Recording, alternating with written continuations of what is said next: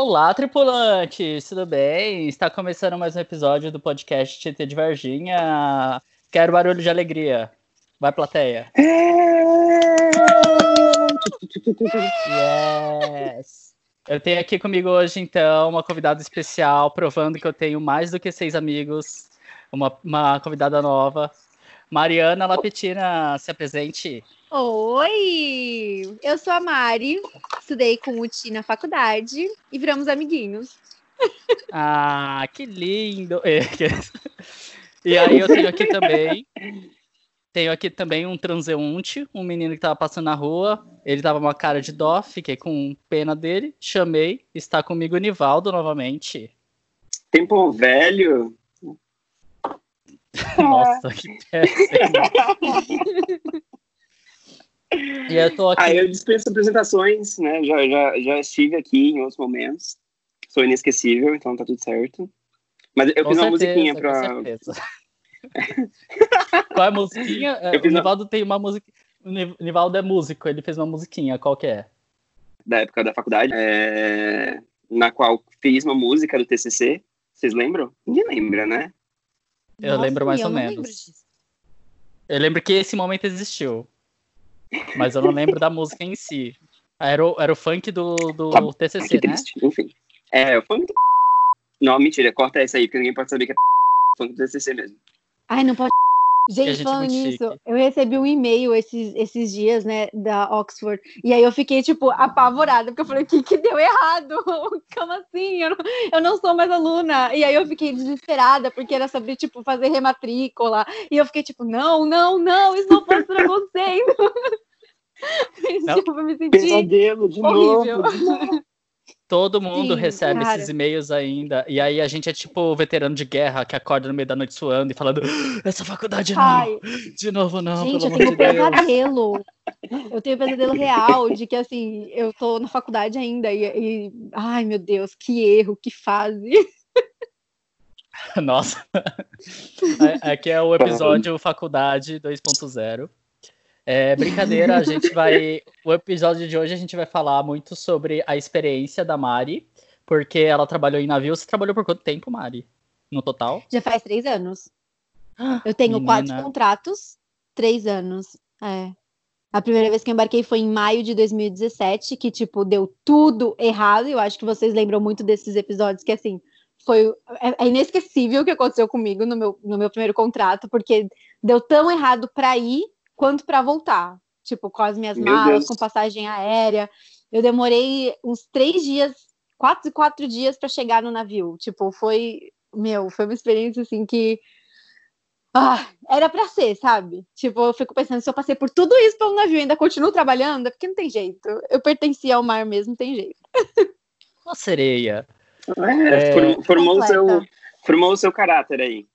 Total, tipo, e assim, o pior é que eu, eu não tinha como fugir, porque é, eu tava tão confusa com o negócio de inglês, sabe? De, tipo, de viver falando inglês 24 horas. E aí, quando começou tudo dar errado, que eu precisava, tipo, mandar e-mail pra minha agência, mandar e-mail pra não sei o quê, e ligar, e eu não tinha chip internacional, eu não sabia o que fazer, e eu tive que pegar celular de desconhecido, cara, pra poder ligar, fazer uma ligação pros Estados Unidos. E aí eu tinha que. Ah, eu falei assim, meu Deus, é agora ou nunca. E aí foi quando eu comecei a desembestar, assim, falando, falando, falando, falando, falando. E aí no final, assim, quando deu aquela. que eu cheguei no navio, eu falei, caraca! Tô manjando muito. Aí, a minha primeira vez que eu conheci alguém que falava, tipo, inglês, que não era dos Estados Unidos, eu fiquei, mano, eu não tô entendendo nada, pelo amor de Deus, socorro. Então, tipo, eu cheguei, assim, num nível que eu tava tão confiante, e depois, ah, é, tá, não, não é bem assim, sabe? Então foi muito engraçado. Porque passei por muita prova de fogo. Você foi pro navio trabalhar como fotógrafa, né? Foi, Ti. É, eu entrei. ahn, na verdade, é assim, hoje o meu departamento já está bem diferente. Nesse meu último contrato, é, a minha empresa foi vendida, em aspas, porque uma parte dela foi vendida, e aí eu fui vendida no, no meio. Tipo, eu comecei, eu fiz o processo seletivo para uma terceirizada que trabalhava para as companhias do grupo da Royal Caribbean, que é a companhia que eu trabalho Uhum. atualmente, mais da Disney Cruise Lines, e tinha mais uma outra que. Não, acho que eram só essas. Todo o grupo da Royal, que era a Royal, a Zamara, Celebrity e também o da Disney. E aí, o que aconteceu? No meio do meu contrato do ano passado, foi em outubro do ano passado, a gente recebeu um e-mail que todo mundo, todos os tripulantes que estavam a bordo é, desses navios do grupo da Royal não iam ser mais terceirizados, ia ser tipo uma in-house, sabe? Então, tipo, ia ser completamente Royal. Então, assim, quem ficou na Royal começou a, a trabalhar para Royal, quem trabalhava na Celebrity virou Celebrity e assim por diante. E aí o processo seletivo mudou um pouco. Então, quando eu comecei, quando eu embarquei, eu era tipo trainee de fotógrafo, que a gente fala, uhum. que era tipo duas semanas que você faz tudo, na verdade. Não tem assim, tipo, ah, porque você treina você vai fazer tal coisa. Não, você já começa ali fazendo tudo, tudo, tudo. É só uma questão tipo, da sua adaptação, os seus targets que são bem baixos, e aí depois, conforme você vai fazendo umas provinhas, umas competências, aí você vai se promovendo. Aí, assim, hoje na Royal é, é um pouco diferente. Mas você tinha métrica? Como, como é que funciona a avaliação do seu trabalho como fotógrafo então, lá dentro? É assim, tipo, foi muito engraçado, mas depois do meu primeiro mês lá, meu primeiro, segundo mês, eu tinha colocado muito na cabeça o que eu queria ser, que é o que eu sou hoje.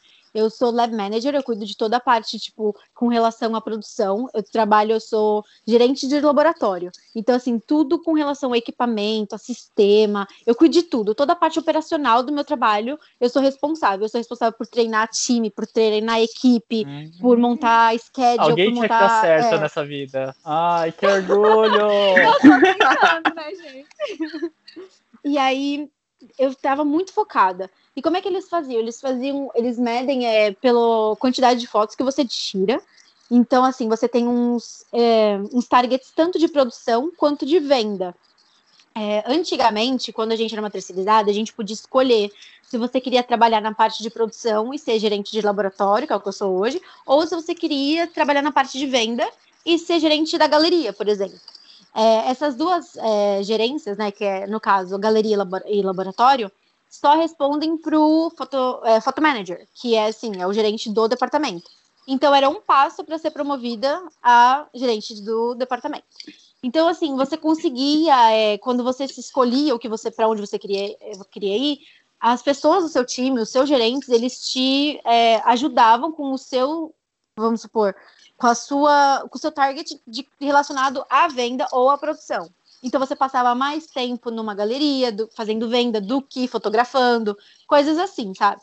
Então, por exemplo, a gente tem um total de eventos por dia Eventos são tudo, são é, estúdios ao redor do navio, são fotos que a gente tira dos passageiros no restaurante, são fotos que a gente tira do passageiro quando ele sai do navio para ir para um porto.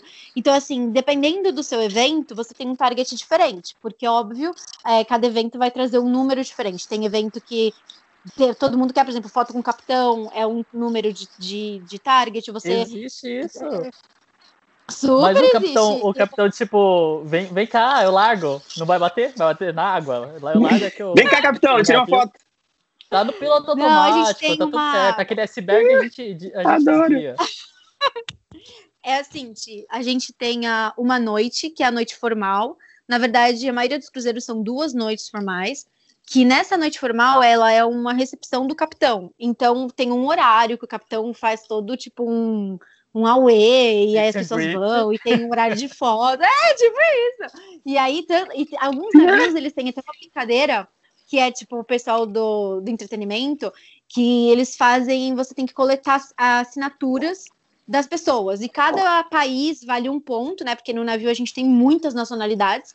E, por exemplo, assim, dependendo do seu nível, por exemplo, staff, você também consegue dar ponto para os passageiros. Então, por exemplo, a, a assinatura que todo mundo procura é a do capitão, que é a que vale mais ponto. E aí, no final do cruzeiro, eles, né, é, eles fazem, tipo, vem quem ganhou mais pontos. E aí as pessoas levam, cara, no meio da sessão de foto, eles levam um papelzinho pro capitão assinar para poder contar. Né? É, tipo, tem uns capitães que adoram, tem gente que, tipo, é, é horrível. Eu, como fotógrafa, quando tô nesse evento, eu detesto. Mas tudo bem. Toma muito tempo. Eu fico, tipo, Mas deve Mas ser muito aí- divertido, né? Pra, pra galera lá. Ai, Ni, é, porque assim, eu lembro de quando eu fiz cruzeiro pela primeira vez, sabe? Então, tipo, a gente tem que manter a, a magia. Porque a primeira vez que eu fui, eu tinha 13 anos. E eu não entendia nada. Pra mim, tipo, pra mim eu fiquei em choque quando me falavam que as pessoas, que os tripulantes ficavam lá, tipo, seis meses. Eu ficava, como assim? Uhum. E eu saí do Porto de Santos. E, por exemplo, eu lembro que eu tentei entrar no navio duas vezes. Com 13 anos, eu me apaixonei. Tipo, eu ficou, ficou muito aquilo na minha cabeça, aquela experiência e tudo mais. Mas, claro, não era nada. Eu tinha 13 anos, né? E eu decidi que eu ia fazer publicidade propaganda com a cidade. E aí, então, tipo, eu falava, né, ok, é só, tipo, ok. Aí, quando eu fiz 15, 16, eu comecei a trabalhar na faculdade, na faculdade, ó, comecei a trabalhar na, na área de fotografia, eu comecei como assistente de estúdio, é, tinha uma fotógrafa que falava para mim, Mari, eu tentei quando eu era mais nova, você tem que tentar também, você vai adorar, e não sei o quê. E aí eu tentei, só que eu tinha 16 anos, então eu não podia. E aí, quando eu entrei na faculdade, foi uma lástima o meu primeiro semestre, aí eu tranquei. E aí eu fiquei assim, cara, o que, que eu vou fazer, né? Eu tinha 18 anos e eu não estava feliz. E aí eu falei assim, eu vou fazer o que eu quero, foto. E aí eu cheguei um dia para meus pais e falei assim, olha, a parada é o seguinte: ou eu vou trabalhar a bordo de um navio com fotografia, ou eu vou prestar o concurso para a Polícia Federal e eu quero ser fotógrafa forense. E aí, tipo, minha mãe pirou. ou eu quero. Eu tenho, do, eu tenho dois caminhos. Ou eu vou fotografar pessoas felizes ou pessoas mortas. Isso. E aí, é, onde a vida me levar, eu vou parar. E tia, eu tava muito empolgada, porque assim, eu amo muito coisas de psicologia forense. Eu amo, tipo, eu sou fissurada em mortes, em, em, em ai, sei lá, eu, quando, serial killer. Eu, assisti, quando eu assisti a CSI, eu fiquei fissurado. E eu falei, é isso? É isso que eu vou fazer. Eu vou caçar crime é. e tudo mais. Só, só, que aí depois eu, eu fiquei pensando. Né? Só que aí depois eu fiquei pensando, não, mas sabe qual trabalho, um trabalho mais legal ainda? Você é trabalhar no ML. Você trabalha no ar-condicionado, você trabalha no silêncio. É só você um corpo ali que você tá abrindo e você fala, é, foi tiro mesmo. Ai. Olha só que maravilhoso. Meu Deus! Pavor, pavor. Gente do céu, morro de medo. De... Nossa, então, cagão desde criança. Eu não tinha medo dessas coisas, porque eu achava, tipo, eu queria muito fazer parte desse meio, assim, de, tipo, de solucionar e de... O que mais me intrigava era, tipo, do, da razão das coisas, sabe? Que... Por que que isso aconteceu? Ou, enfim, então eu era muito fissurada nisso e eu não, não queria prestar a faculdade de novo de psicologia e eu achava que, assim, não era o que eu queria, entendeu? Eu não queria largar a foto. E aí eu achei perfeito o trabalho de, de fotografar né, os crimezinhos. E aí, meus pais falaram, Mari, então, vamos pro navio, né? Vamos tentar o navio. E aí, eu falei, então tá, vamos tentar navio. Aí, com 18 anos, eu tentei de novo, e aí eu não pude, porque essa empresa terceirizada, para o meu cargo, aliás, de fotografia, você tem que ter 21 anos, então eu não podia me candidatar na época. E aí eu gravei, eu, eu, fiz um registro no site, gravei, fiquei ali com aquilo guardado na mente. E aí eu falei assim, bom, vou terminar essa faculdade, uma hora vai me resolver para alguma coisa. Aí eu conheci vocês, eu fiquei felizinha. Ou seja, não Mas resolveu. Aí foi a... é, desculpa, inclusive. eu fiquei felizinha. Já ajudou. E aí, e aí foi isso. E aí quando eu terminei, quando a gente fez essa história do TCC todo corrido, assim, tipo, em um mês, para eu poder embarcar, né? Porque a ideia, assim, de voltar pro navio, uh, na verdade, eu estava montando uma empresa com a Camille. A gente tinha, estava para começar o último semestre da faculdade, e eu e ela, a gente estava super decididas a voltar para fotografia. Eu estava tipo, muito decidida a voltar à fotografia. E aí eu, eu fiquei muito brava, porque o meu pai me mandou um, um link, assim, tipo, no Messenger, falando assim, ai, filha, abriu o concurso de não sei das quantas. E aquilo subiu uma raiva, um ódio mortal, assim, de mim. Falei, meu, não vou, não vou prestar. E aí, em vez, ao invés de eu abrir o link, eu abri o site do meu cadastro. E aí eu me cadastrei na, na, na, fúria, na fúria e no ódio. Assim, tipo, eu falei, eu vou mostrar para todo mundo que eu vou conquistar o que eu quero com fotografia, sabe? Tipo, então foi na, foi na raiva. e deu super Nossa. certo. Eu não sabia dessa história toda, é, sabia? Às eu vezes a raiva que... serve para coisas boas. Não é, como uhum. motivador.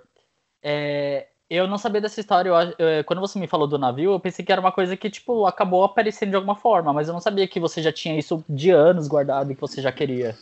Não, foi de anos. Foi de anos, era uma coisa assim que eu queria muito mesmo. Mas eu nunca, tipo, como eu posso dizer, nunca tinha um, dado um clique, assim, sabe? Por exemplo, e na época que eu que eu me candidatei mesmo para o navio, eu tava com uma vida muito tranquila, no sentido de eu não tava apressada, eu tava.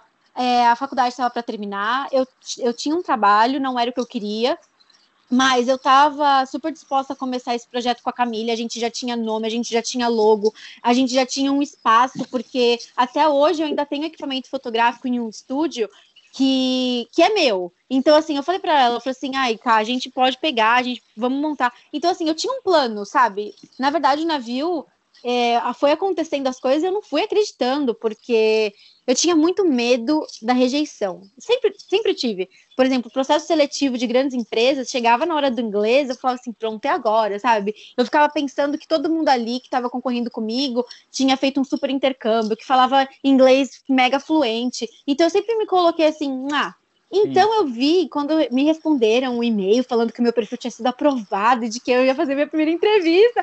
Eu fiquei assim, ah, eu vou usar agora tipo como um parâmetro para aprender sobre mim. Então eu queria ver se meu inglês era bom mesmo e assim, é, eu não tava naquela loucura de ir pro navio, sabe? Porque as coisas aconteceram, mas eu tava com planos em terra.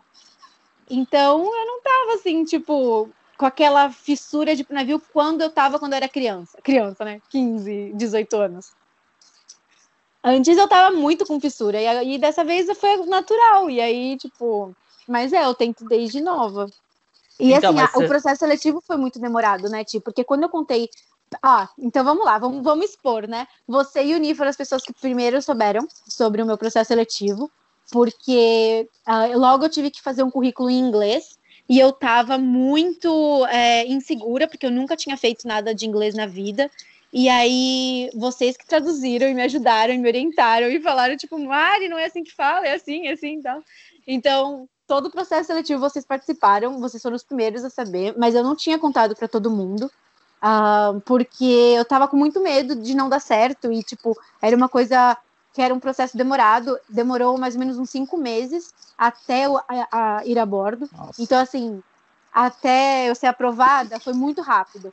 Foi em torno de, sei lá, um mês, nem isso. Eu fiz três entrevistas com um tempo de três semanas. Depois deu o resultado. Só que, assim, da sua aprovação até você estar apto a, a ir para o navio, demora, porque você tem que fazer curso da Marinha, tem que tirar os exames médicos. Então, demorou, demorou uns cinco meses, sabe? Mas... Isso que eu ia perguntar, é. tem, tem, um, tem um curso de segurança internacional, marítima, uma é, coisa assim? Isso, que é o STCW. A gente tira, que é um curso onde a gente aprende, tipo, é o básico da, da de uma sobrevivência. Então a gente faz, é, por exemplo, fogo, incêndio, a gente manusear é, extintor. E, bom, é um cursinho de uma semana. É super legal, não é tipo aquele curso chato que você faz. Tipo, acho que para mim, como era a minha primeira vez, eu tava muito ansiosa, então eu queria muito ver e, e ter a sensação do tipo, eu acho que é a primeira vez que você tem uma realidade próxima, sabe? Por exemplo, eu tive contato com pessoas que já estavam a bordo, é, passa muito vídeo sobre a vida a bordo. Então, assim, eu acho que é o momento da realidade. O choque já começa ali no curso, sabe? Então, para mim, foi muito bom. E aí, esse curso, quando você termina, são 45 é, dias até o certificado ficar pronto. Então, são 45 dias até o certificado ficar pronto e você só pode embarcar com o certificado original. Ou seja, você tem que esperar os 45 dias para dar continuidade no processo. Você não esse consegue. Curso é... Esse curso ele é meio caro?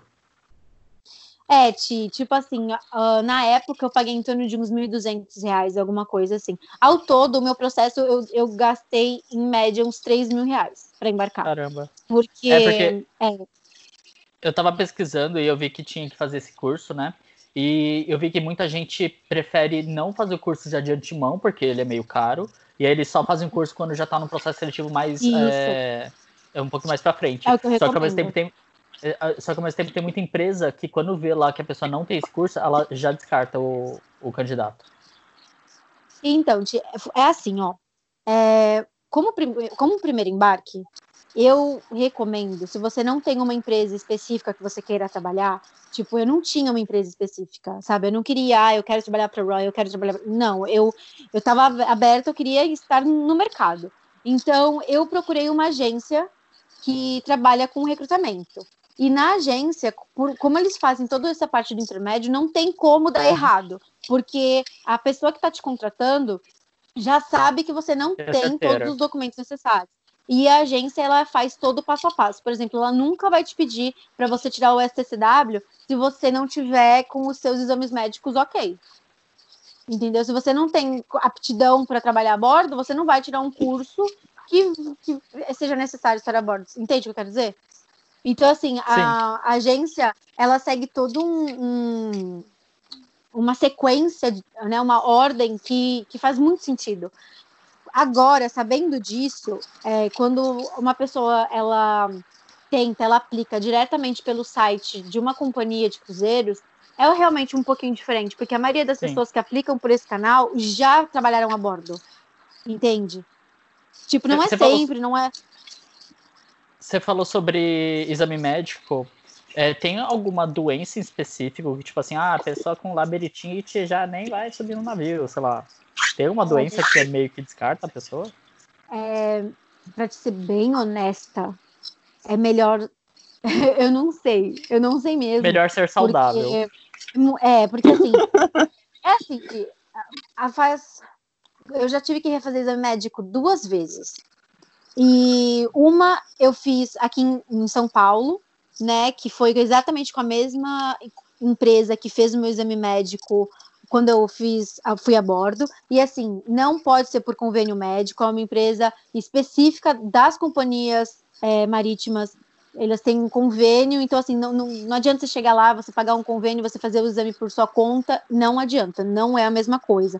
No fim das contas, são os mesmos exames? São mas por ter todo tipo, porque tem que ser tudo em inglês, então lá o pessoal, todo laudo, tudo sai em inglês, enfim, é uma rotina um pouquinho diferente. E aí, com isso, o que, que acontece? Tem muita gente que acaba fazendo por outras companhias e blá blá blá. Eu vejo tanta gente a bordo que tem, muita, tem muito problema, sei lá, diabetes, tem obesidade, e tipo assim, que quando eu fiz o processo, falaram que não poderia ter. Então, realmente, assim, cada e detalhe, cada país tem um processo seletivo totalmente diferente.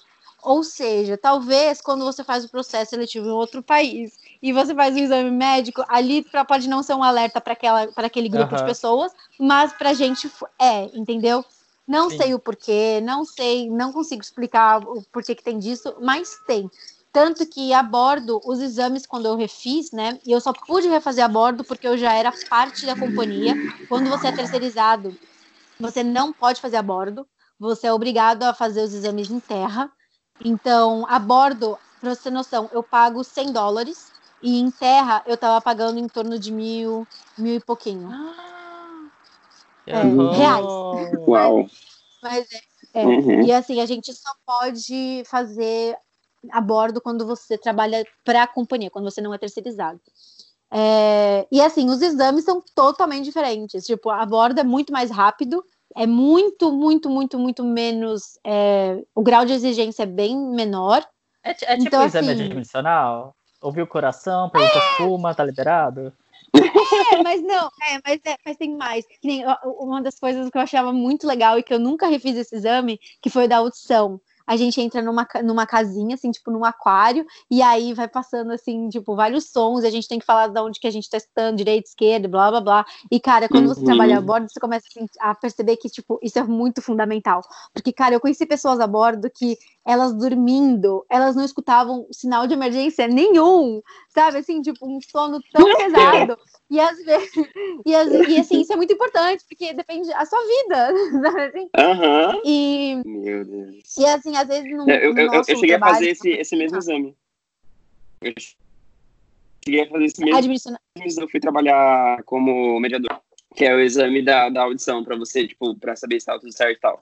Porque você lida com muitas pessoas, é né? Legal. E você tá conversando, você tá ouvindo. E é, tipo, é muito uhum. doido, né? É muito legal o exame, é bem, é bem legal. Eu tô um pouco triste porque eu, eu nunca ia passar uma coisa. Você não quer passar. Não, cara, eu sou muito surdo. E aí, se eu tivesse ali rodeado de gente, aí eu ia falar, ô, Thiago, eu ia olhar pra cima, eu ia falar, tô me chamando de que direção? e deixa eu te perguntar uma coisa, Má, que é uma, é uma dúvida, é uma, é uma dúvida minha em questão até mesmo da, da língua inglesa, né? Como professor de inglês, a gente aprende uhum. e ensina muita coisa em, em, questão de direção e tudo mais. E eu sei é, que quando se trata do, do, do contexto navio, muita coisa é diferente, né? em questão de direção, por exemplo, né? Você não, você não usa, tipo, left, right, você usa, tipo, outros direcionamentos. É, e eu queria saber um pouquinho mais disso aí. Me, conta. É, na navegação. Eu um monte de curiosidade tá. nisso. Cara, vamos lá. É, então, Mi, no navio, direita é starboard side e esquerda é port side. E aí, quando tem alguma emergência, que é tipo, é, mas isso não é, no, é, na navegação, assim, tipo, desde muitos, muitos, muitos, muitos, muitos anos se usa essa linguagem, assim, tipo, não é uma coisa para navio de cruzeiro, é tipo, no mundo marítimo, sabe? E aí, uhum. é, por exemplo, quando tem uma, um, um, sinal de emergência ou alguma coisa, a gente sempre usa códigos, né? E no final do código, que é para a gente poder identificar o que está acontecendo, fala localização. E aí o navio ele é separado pelas fire zones, que é tipo assim, são, dependendo do, do tamanho do navio, a gente pode ter sete fire zones. Que é, o que, que acontece? Fire zones são partes do navio onde tem um bloqueio por portas, né, fire doors, que, e as uh, watertight doors, que, tipo assim, bloqueiam que se acontecer alguma coisa, aquela zona fica totalmente separada, que é para não... Aí, quarentena. quarentena expandir. Uhum.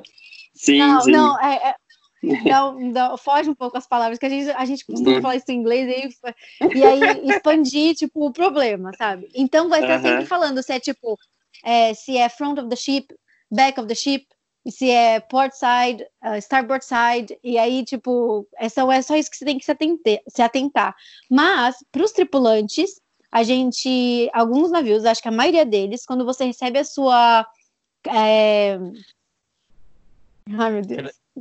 A, o cartão da cabine. Não, não, não, não. A chave da ah, cabine ah, uh, vem o desenho do navio com essas fire zones e com os nomes da localização. Ah, então, assim, legal. é fácil, é, é, é, bem fácil você se acostumar com a linguagem, sabe?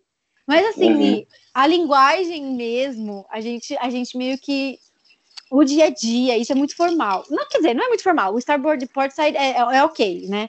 Mas, por exemplo, tem muita coisa que, cara, falando no inglês, né, entrando nesse assunto, que quando eu cheguei lá, é, a gente tem linguajar, um linguajar próprio de tripulante.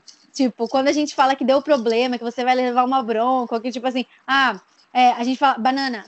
So, é, tipo assim, you gonna get a banana, you know? É, tipo assim, é, big banana for you, ou, coisas assim que é tipo, você cagou, sabe? Foi Scooby Time e aí, tipo, banana. Então, tipo, banana a gente usa para tudo e se refere a, tipo, a dar uma bronca ou, assim, se, se ferrou legal, bem, sabe? Então a gente fala banana. Quando uma coisa, assim, tá quebrada, a gente fala caput, que é, tipo, ah, it's caput. E eu nem sei da onde uhum. que vem esse linguajar, porque alguns países usam, mas assim, dentro do meio do, dos tripulantes é muito comum. Então, tipo, não existe mais falar que tá quebrado, sabe? Eu não uso uhum. it's broken. É tipo, it's kaput. É coisa é... assim. Já que você abriu essa porta, falando de broncas, né? Quais broncas você já levou? Porque eu confio em você, Mariana. Eu sei que você já levou broncas. Vamos, vamos, vamos, expor, vamos entrar nessa porta. Tá. Gente do céu. Pode falar? Acho que falar. Vai, ok. Teve um dia que, assim, eu fui salva, muito salva, lindamente salva, eu não faço ideia, assim. Eu, é, vai. Eu tava pela Bêbada seminua. Ah. Sim, total! Minha família. total. É... Ai, gente, falando nisso, eu só queria dar abrir um parênteses que assim, existe um limite de álcool e de comportamento a bordo também, tá? Então, muito cuidado com as suas festinhas, mas, mas enfim. Nesse caso, eu estava assim, muito feliz, era independente do Brasil, e eu estava comemorando, muito maravilhosa, com todos os meus amigos brasileiros. Isso foi no meu primeiro era contrato. Era independência do Brasil. Então, tipo, ah, a bordo. Aconteceu já, entendi. Tá, então, a bordo. Não, não, foi meu primeiro contrato. Foi, tipo, ah. três anos atrás. E aí, o que acontece? a bordo, quando tem independência de país, é motivo pra gente ter all crew party. Que é tipo, quando o navio meio que paga pelas bebidas, né? As bebidas são gratuitas, e tipo, um grupo, determinado departamento fica, tipo, responsável pela festa. Ou, por exemplo, no caso, quando é uma festa de nacionalidade, a galera se junta e, tipo, a gente meio que banca a festa, sabe? Então, meu, é muito legal. E aí, nesse dia, é, o que acontece? A gente estava fazendo um overnight em Veneza e no meu schedule, a gente, quando fazia overnight, a gente não era obrigado a aparecer no dia seguinte para fazer, pra bater o ponto. A gente tem um negócio, um sistema, e a gente tem que bater ponto, e tal, lá, lá, lá, lá, lá. E aí, é, no schedule sempre aparece o que você deveria fazer, né? O horário que você devia, deveria entrar. Só que geralmente a gente só ia bater o ponto e ir embora. Tipo, nunca. Quer dizer, às vezes sim, às vezes não. Mas naquela semana, ah. eu tava crente que, tipo, meu, ao que pare um dia antes, festa do Brasil. Cara, não vai ter trabalho. Então, eu sumi. Eu não dormi na minha cabine. Eu não lembro assim. Entendi. e aí eu lembro assim, entendi. assim que, tipo, o meu departamento, o meu gerente não tava, não, não ficou sabendo dessa história, mas assim, meu, meus amigos me procurando, cara, e eu assim, super tranquilona. Eu tava muito suado, porque eu achava que eu não tinha feito nada de errado. Tipo, eu achei que eu estava super tranquila, entendeu? Tipo, eu acordei, bati o ponto e tá tudo certo. E não, era para ter, era pra ter ido trabalhar e ninguém me achava. E aí eu fui aparecer à tarde, né? Tipo, no horário normal de trabalho. e aí. Com, com pijama, e aí... falando, oh, gente. gente, no navio é muito comum, né? O walk of shame. Porque, tipo, o que mais tem é gente indo para um lado para o outro no manhã seguinte, com o cabelo todo embagunçado, a maquiagem já toda borrada, a roupa toda cagada, enfim. Mas, enfim, e aí eu apareci nesse estado e aí, a minha amiga, ela era muito minha amiga mesmo, nós éramos muito próximas, e ela era minha assistant manager. E aí ela tava, ela ia conversar comigo e falou assim, Mari, olha só, é o seguinte, a gente sabe que você tá bem, a gente sabe que é o primeiro contrato, mas olha, se, se alguém não te acha, tem que ligar pro segurança, né? Vão bater na sua porta. E assim, se você está com resíduos de álcool no seu corpo, você é mandado embora. Então, por favor, se você não dormir na sua cabine, me, me, me manda mensagem, sei lá, tipo, coloca onde você estava. Mas, gente, era uma festa Coloque que eu nem sei onde que eu tava também, entendeu? Tipo assim, como que no meu juízo perfeito eu já não ia falar nada. Então, eu tava tipo, gente, eu, eu fiquei com aquilo dentro de mim por muito tempo, porque eu fiquei assim, caralho, eu podia ter sido mandado embora, sabe? Tipo, e foi muito legal do, da, da galera que não que me acobertou, assim, que não que não falaram que eu não apareci para trabalhar, sabe? Porque realmente, e aí eu fiquei com dó, cara, porque a menina que era a, a, gerente da galeria veio conversar e falou assim: Ai, Mari, eu peço muitas desculpas. Eu sei que você não apareceu, porque eu esqueci de avisar que essa semana era, era pra valer, era de verdade. Aí eu fiquei, ah, é verdade, tá vendo? That's so Mari. Oh, bra o brasileiro. O brasileiro. É o rei do Miguel. É o rei do Miguel. Ai, gente. Mas assim, Mas, é... é...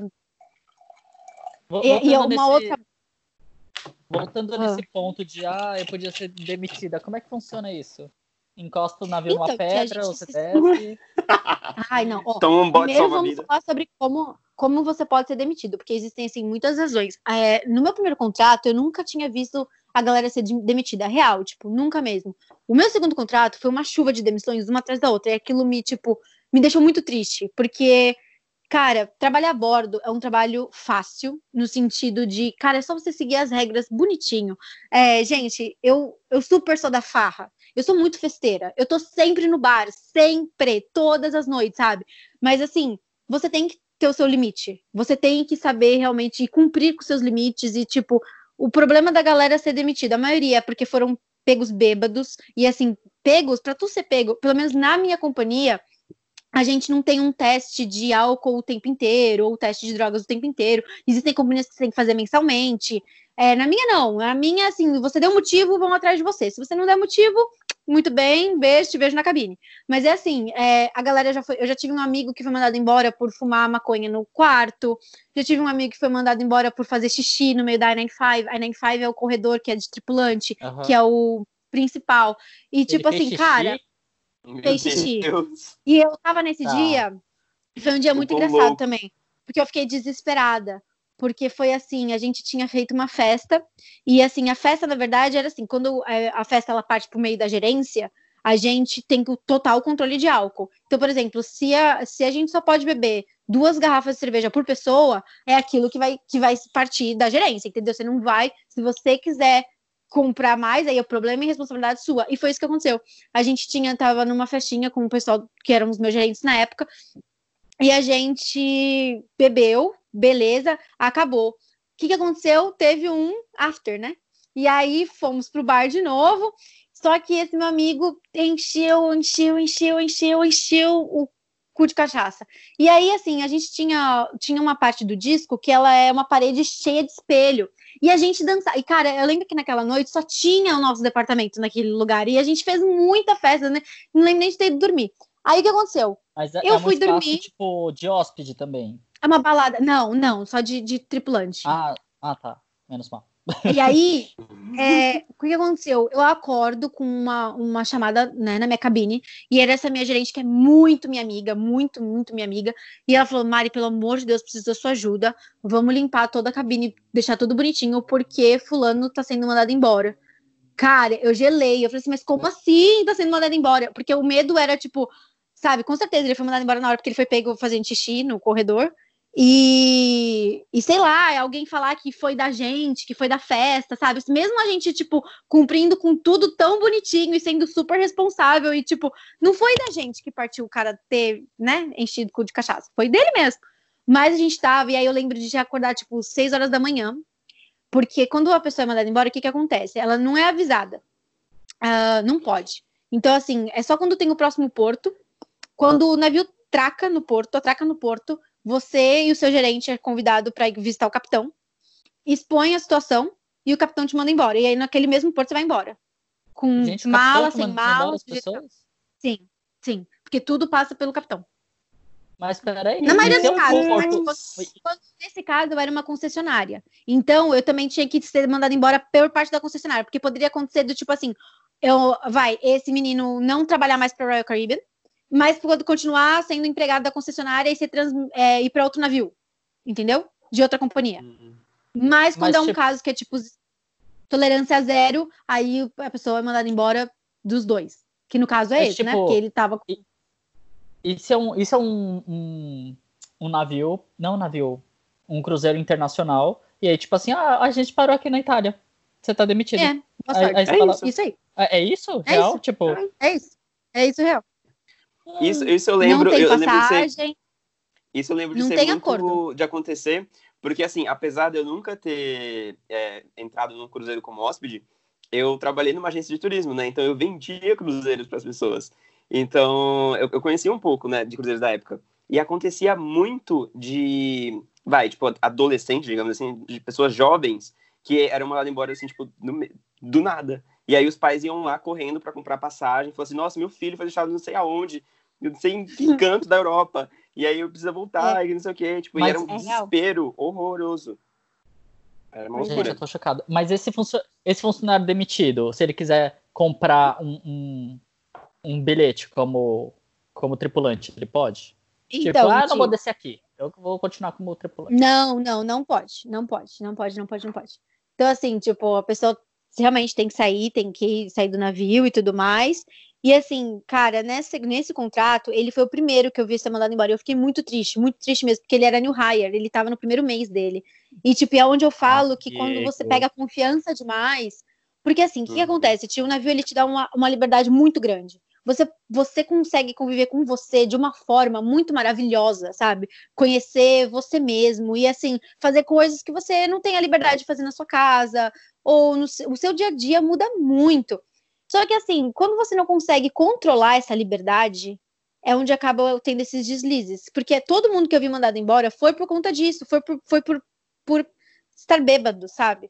E tipo, e, e, e, assim, cara, eu encho muito cu de cachaça, eu adoro beber, mas você tem que saber muito o seu limite e saber, assim, respeitar, porque é muito complicado, sabe? Porque você pode colocar outras pessoas numa mesma situação.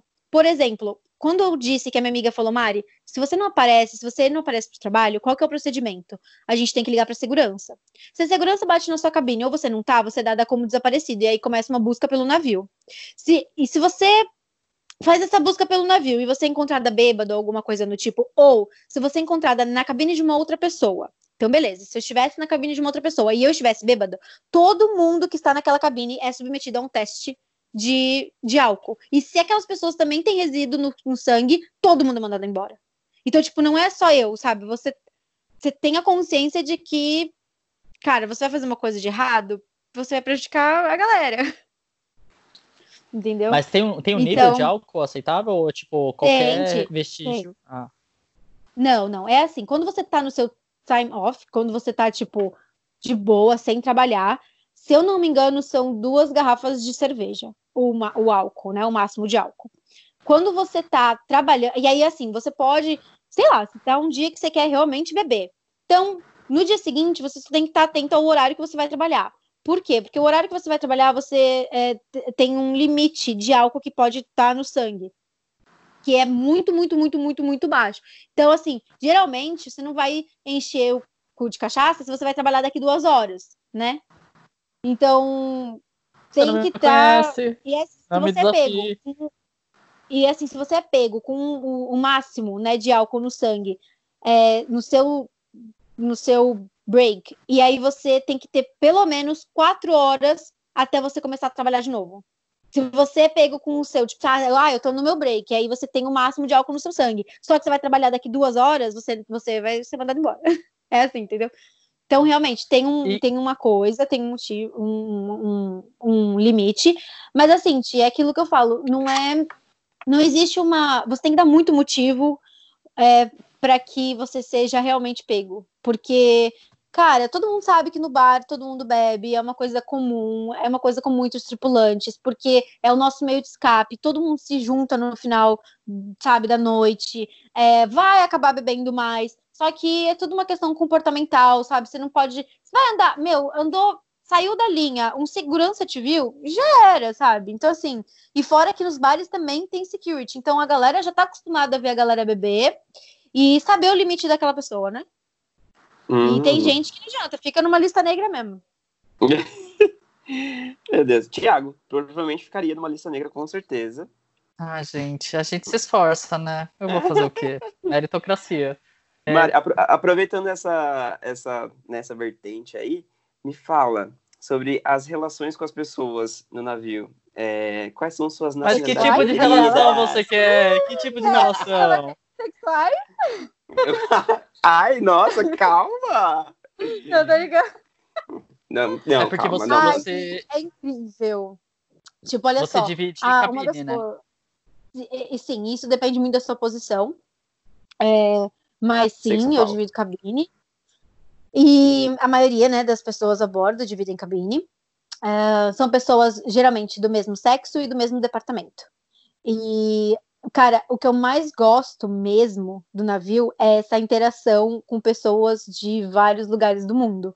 Tipo, é muito incrível você ir para um lugar assim e, e, você ver uma outra cultura, você ver outras pessoas, assim, tipo, isso é o que me motiva muito a voltar para o navio, sabe? Porque eu não vejo, eu fico pensando assim, será que eu vou conhecer alguém de tal lugar agora? Será que eu vou conhecer pessoas que, que possam me ensinar outra língua? Então, assim, tipo, eu adoro. Eu, eu, eu não sei falar, eu amo de paixão muito meu trabalho e o navio, sabe? Eu não consigo mais me imaginar sem. E, assim, a relação com as pessoas, no começo, é um pouco complicado. Tem muita gente que te zoa demais porque você é novo e assim, até você se soltar, né, se sentir à vontade com as Eu não, né? Eu nasci assim livre, leve, solta e à vontade.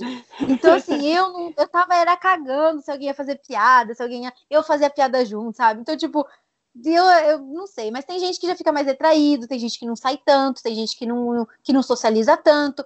E até mesmo para uma pessoa que gosta de viver um mundo mais recluso, o navio é ótimo. Porque você só vai ter um momento assim. A gente tá cercado de gente o tempo inteiro. Mas a gente tá sozinho o tempo inteiro. Porque não é a mesma coisa, se você não. É, como eu posso dizer? Você cria, conquista novas amizades. Só que você tem que pensar que é uma conquista o tempo inteiro. Porque eu cheguei hoje e aí o Ni tá indo embora amanhã. Então não deu tempo de eu conhecer o Nivaldo. E daí, daqui um mês, a pessoa que substituiu o Nivaldo tá indo embora e o Nivaldo tá voltando. Então eu fiz amizade com a pessoa que substituiu o Nivaldo. Vou sentir, vou sofrer porque a pessoa tá indo embora, porque virou meu amigo. O Nivaldo vai voltar. Eu não conheço o Nivaldo, eu tenho que conquistar a amizade dele, se eu quiser, sabe? Então, assim, ao mesmo tempo que você se sente lotado de, de gente, você se sente tipo, caraca, eu só queria minha mãe hoje, sabe? Tipo, Sim. eu realmente só queria uma eu pessoa. Entendo me conhece muito. Então é muito. Eu entendo foda. muito. Eu, eu, eu senti muito isso também. No Quando intercâmbio também. No intercâmbio eu sentia muito isso, porque tinha muita gente indo embora, né? E às vezes você se conectava com uma pessoa que, tipo, daqui a um mês, um mês e meio já ia voltar pro Brasil. Ou para o país dela, enfim. E tinha gente que se relacionava, de fato, nesse tempo, sabe? Tipo, se apaixonava e, e ficava junto, Sim, tipo, sabendo, que, tinha, sabendo que tinha uma deadline.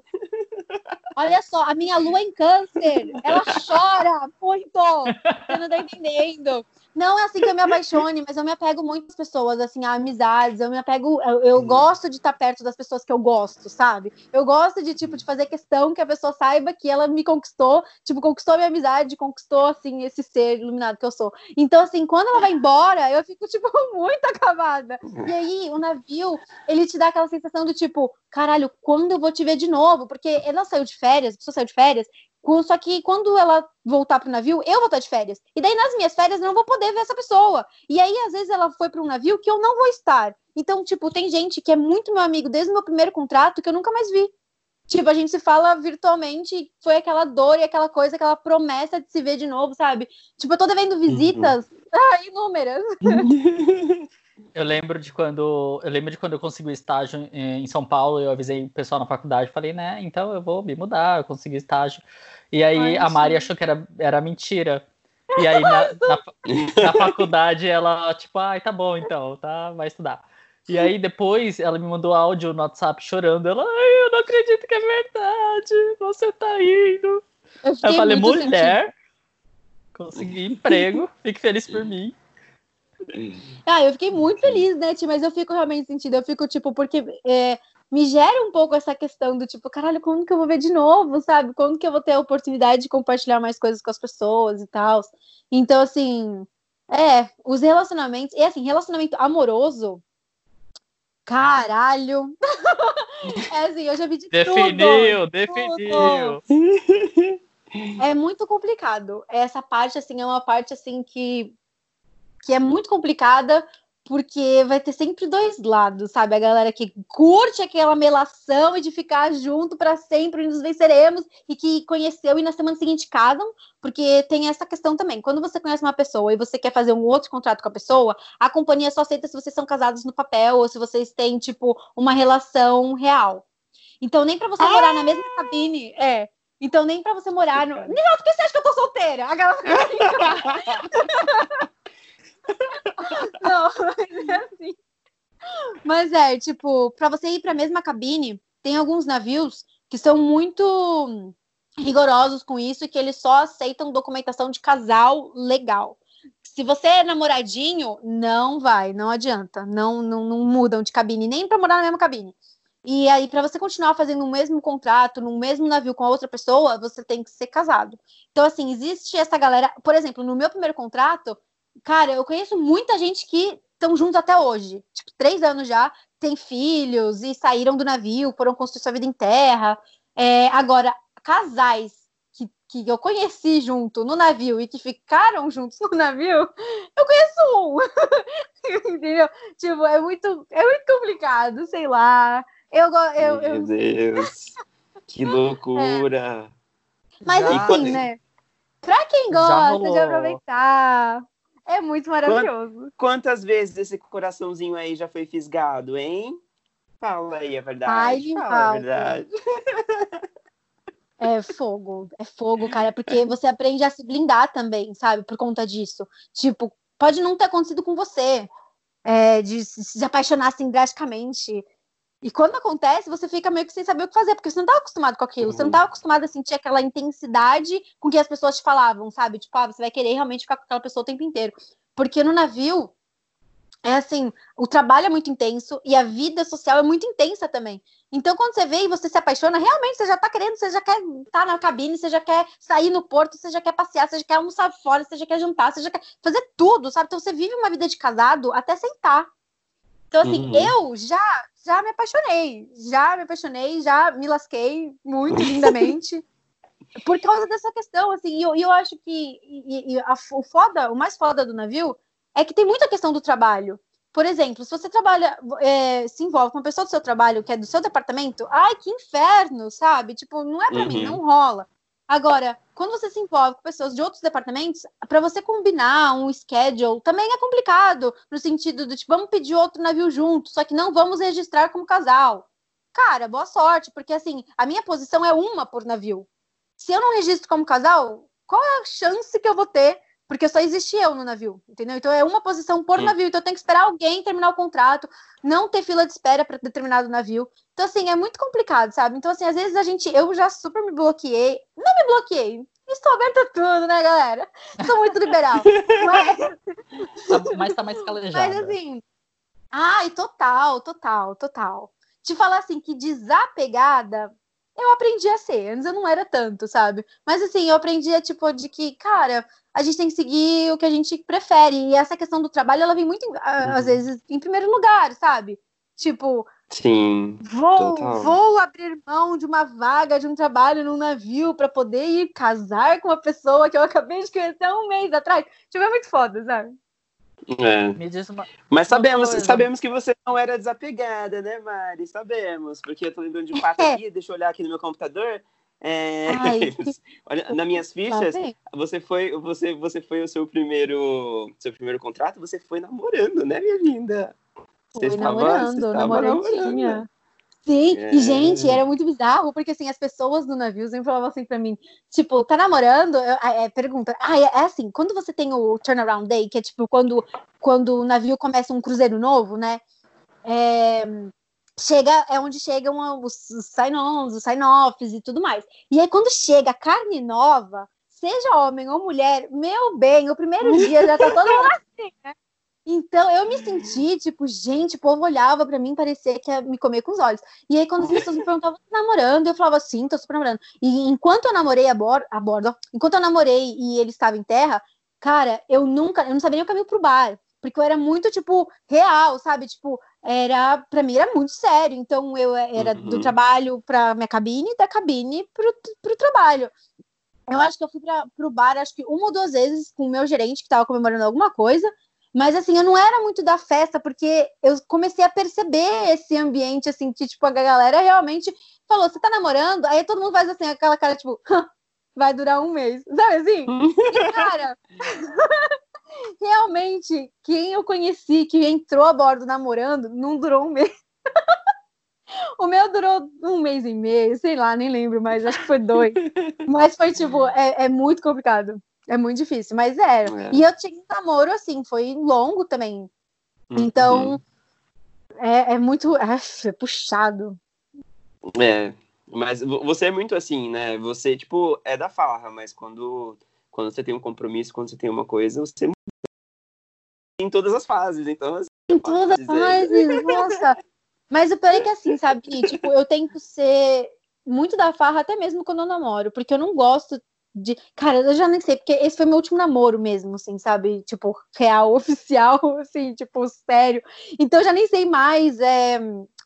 É, situações do dia a dia, sabe, para dar exemplos, assim, eu já tô meio por fora. Mas, por exemplo, é, eu, eu gosto muito de, de tipo, ser livre para dar liberdade para os outros também. Então, assim, e isso no navio se encontra fácil, sabe? Você você tá com alguém, não necessariamente você precisa escancarar e falar para todo mundo que você tá namorando, mas você tá com aquela pessoa e você respeitar aquela pessoa no sentido do tipo, ah, e aí, a gente vai ficar só nós dois? A gente vai ficar com todo mundo? Às vezes esse diálogo não precisa acontecer. Sim. Você sente, você simplesmente sente, você sente a vibe da pessoa, Sim. você sente o que a pessoa quer, o que, que eu quero. Sim. É. Não precisa acontecer. Ah, ele sabe. Ah, não. Eles. Ah, não. Ah, eu acho que eu acho que a gente sente quando precisa acontecer, sabe? Tipo, tem muitas coisas que eu acho que a gente não pode guardar. Quando eu acho que a gente tem a necessidade uhum. de conversar e falar aquilo que a gente sente, isso tem que ser exposto.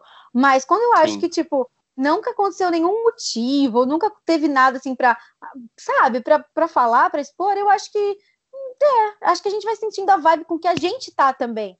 Então, eu, é, eu sou muito Tem, dessa... Cada caso é um caso, né? Cada é, caso é um caso. Cada, cada pessoa, pessoa, é pessoa, também, né? Tipo, é. teve uma vez que eu fiquei, eu fiquei meio que com um cara assim. Essa história é meio engraçada. Ai, meu Deus, mãe. Nunca é isso.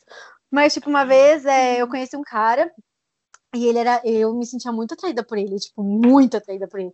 E ele eu ficava assim, meu Deus, ele passava, ele, e ele passava de propósito né, no lugar que eu trabalhava, porque, óbvio, eu sabia, né?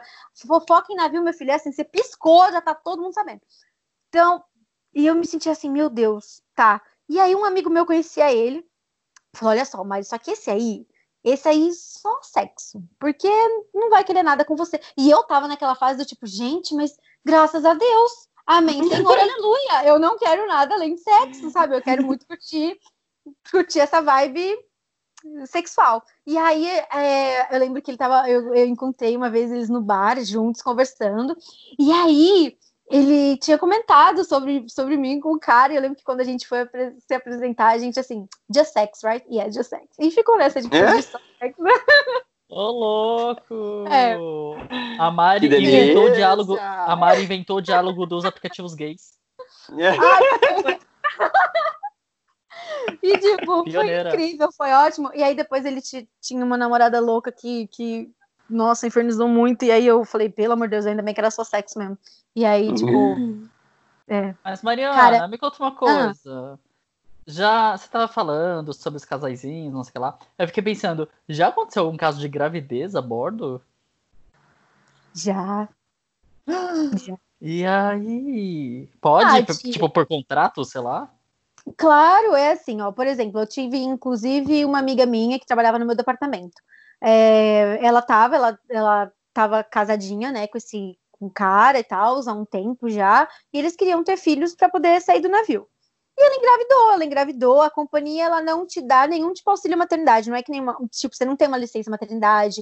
O que acontece é assim, enquanto você está a bordo, você pode ficar a bordo, se não me engano, é até o terceiro ou quarto, terceiro mês de gestação. E assim, até lá a companhia vai te ajudar te mandando para médicos, tipo, né? É, obstetra. obstetra? uma pessoa super familiarizada com a gravidez, né? Mas enfim, é, é legal ela, uma mulher perguntando para dois homens. É, esse é o teste mesmo. É, bem, vamos que vamos. E aí, tipo, só que os custos e tudo é por sua conta. E aí você pode escolher se você quer ficar, se você vai embora, enfim. E só que o que acabou acontecendo? Como ela se sentia muito indisposta para o trabalho, uh, a gente, o departamento pediu para que ela ficasse em casa. Porque a gente estava meio que assim, ela tá grávida, mas não pode trabalhar, então assim, é toda a desculpa dela, que, gente, pelo amor de Deus, essas grávidas que me perdoem. Eu não sei, mas assim, era. Ela nunca, nunca estava disposta, ela tinha um mês, então assim, a gente achou que poderia ser uma gravidez de risco, então a gente mandou ela pro, pro médico, o médico realmente falou para ela ir para casa porque a gente achou estranho, sabe? Tipo, então a gente tinha aquele receio do tipo, a gente tem uma pessoa a bordo, mas não pode contar, então o nosso time tá desfalcado. E aí uhum. ninguém manda ninguém para ser substituído enquanto tem uma pessoa a bordo. Então a gente não podia contar que a nossa empresa ia contratar alguém para substituir por ela estar grávida, entendeu? Então a gente teve que pedir para ela realmente é, fazer outros exames e aí ela teve que voltar para casa.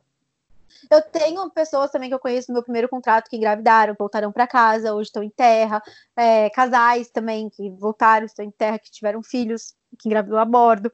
Engraçado que eu tenho um caso que, assim, eu não eram meus amigos, eu não conheço, mas eu achava muito bonitinho. Eles eram, é, trabalhavam, eram tripulantes, e eles viviam com a filhinha a bordo. Tipo, viviam. A filhinha cresceu a bordo. Ela passava meses a bordo. Porque vinha com a família. E aí, só que assim, eu não lembro qual era a ligação, assim, por exemplo, se eles ficavam numa cabine. Eu não, tinha, não era amigo, sabe? Então eu nunca perguntava, não sabia o que, que é.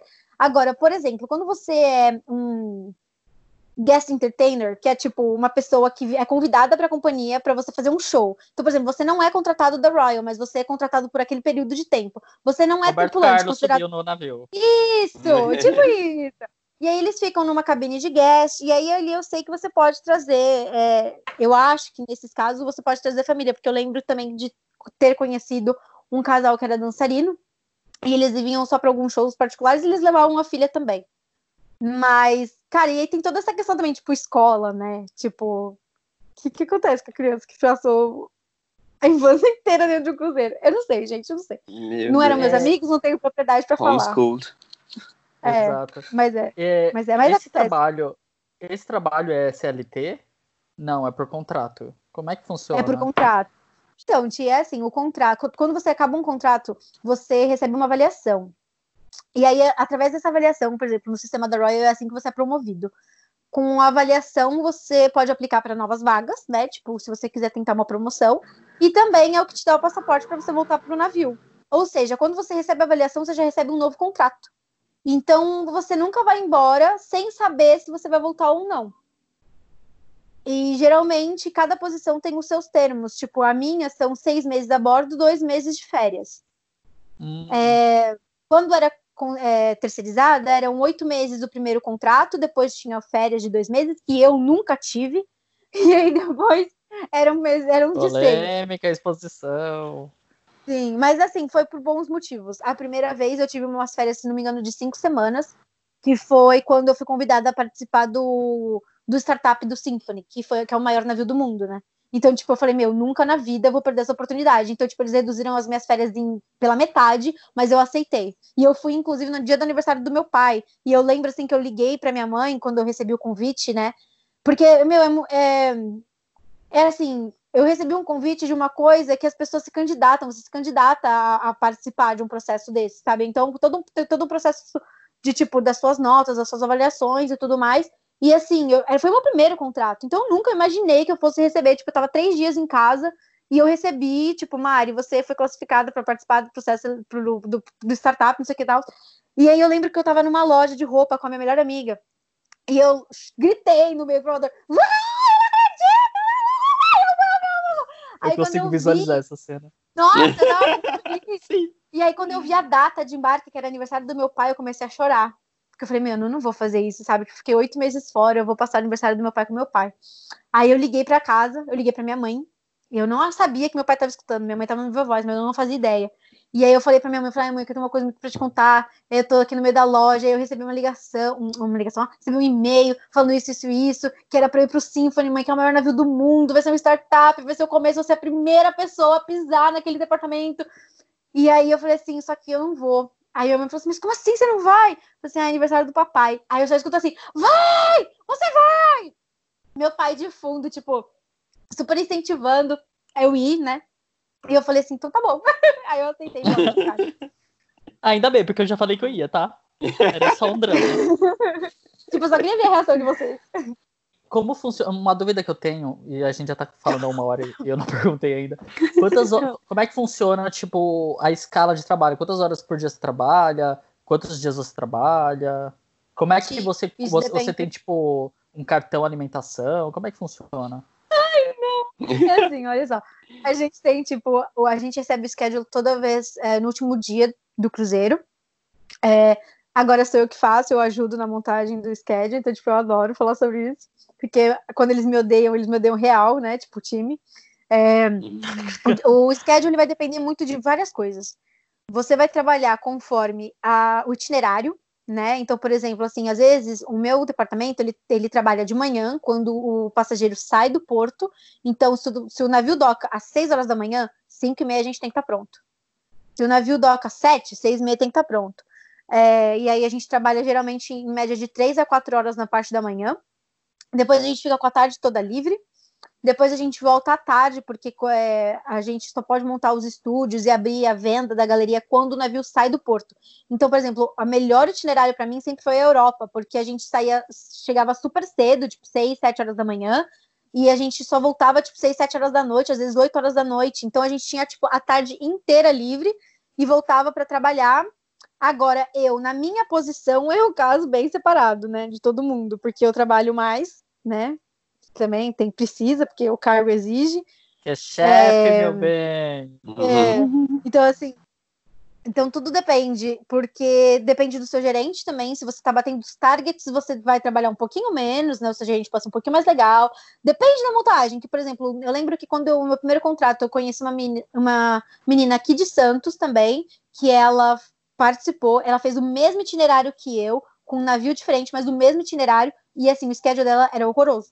Eles faziam gangway reverse, que é tipo com a volta do passageiro pro navio. Eles faziam muita coisa assim que meu navio não tinha. Então, assim, tudo vai depender de como o seu gerente também organiza os horários. Em navios grandes, tipo Oasis Class, é, a gente, o time é separado por dois. Vocês lembram que eu falei que a gente recebe, tipo, tem os sinais de emergência e tudo mais, né? A gente recebe um negocinho que se chama o Emergency Card, que, o, que são duas cores. Port Side, que é o azul, o azul, ó, que louca, o vermelho, e o Starboard Side, que é o verde. Então, quando a gente tem um time muito grande, e aí eu tô falando no caso, tipo, 20 fotógrafos, só fotógrafos, fora a parte de gerência e de líderes, é, a gente separa o time em dois. Então a gente faz o time vermelho e o time verde. E aí o schedule é feito por time.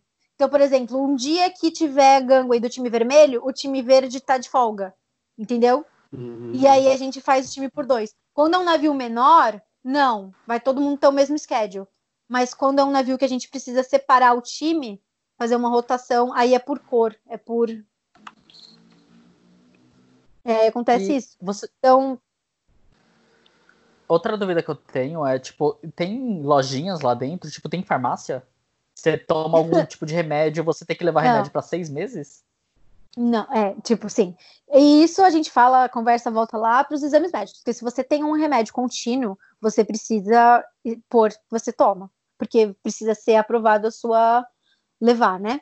o que acontece? A gente tem um medical center lá. E aí, tipo, toda vez que você passou mal, que você tem qualquer coisa, que nem, por exemplo, coisas que são. Eu já vi gente sendo mandada embora porque não reportou, reportou DI, que é quando você tem diarreia é, ou vômito. E aí, se você não reporta isso, você pode ser mandado embora. É, você tem que reportar imediatamente. Então, assim, é, é, e aí, porque isso pode se espalhar. Você pode estar contaminado, você pode estar com vírus e aí, se você passa isso para outra pessoa, e aí pode. A gente já teve casos, se você procurar, é... a gente já teve casos de navio que não pôde sair de, do, do, que teve que voltar durante o cruzeiro, porque já teve, é, tipo, sei lá, era mil casos de pessoas tendo diarreia ao mesmo tempo. Meu Deus, eu lembro disso. Eu lembro! É. Meu a gente já teve casos assim. Céu. Eu não lembro e se foi onde... mil pessoas, eu acho que eu tenho mais exagerada, mas foi tipo isso. A gente de humanas, você não existe com número, números aqui não. Números podcast, não existem. Números podcast não errado. Existem. E, e eu tenho uma lista de perguntas, né? Eu ah. tenho uma lista de perguntas e você me falou da diarreia, eu lembrei de outra pergunta que é: para onde vai? Pra Segura aí rapidão. Ah. Segurei seguro, rapidão. Seguro, Porque eu, come... eu comecei segura aqui, segura aí. Eu comecei a falar disso vai. porque você me perguntou sobre os remédios. Então, quando você precisa de algum remédio, quando você tá mal, você tem que passar pelo médico, que aí ele te libera o remédio, entendeu? Então, tipo assim, a gente tem uma. Né, nessa parte, ó, a gente tem de graça camisinha, porque, né? Então fica lá 24 horas, passou o aperto, vai lá e pega. Aí a gente tem, tipo, uhum. band-aid, tem é, remédio para pra enjoo.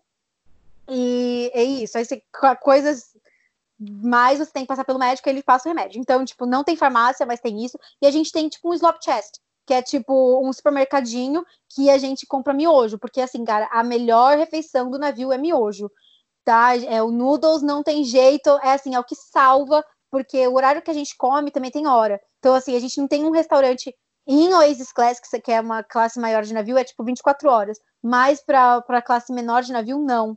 Então você tem que se adaptar aos horários de, de alimentação também. Tipo, quando a gente faz monta o schedule também, a gente tem que dar o, dar o horário de break bem no, no horário da janta ou do almoço. E a maioria das vezes a gente perde, porque tá trabalhando, e a gente come miojo. Então, assim, você vai lá e só tem, tipo, miojo. Uma vez eu já dei a sorte de achar Guaraná, e, assim, é a melhor sensação do mundo você achar Guaraná num, num lugar onde é, não é o Brasil. É muito bonito, mas vamos voltar na diarreia. A minha pergunta a, a minha pergunta é: para onde vai, para onde vai as descarga? Para onde vai o lixo do navio? Tem que atracar tá. e aí e aí falar, é, abre aí um balde que tem um monte de cocô para jogar. Como é que funciona isso?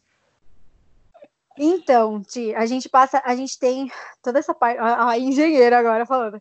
Mas assim, a gente tem é, muitas regras no navio, tipo, de como de fazer o disposal, né?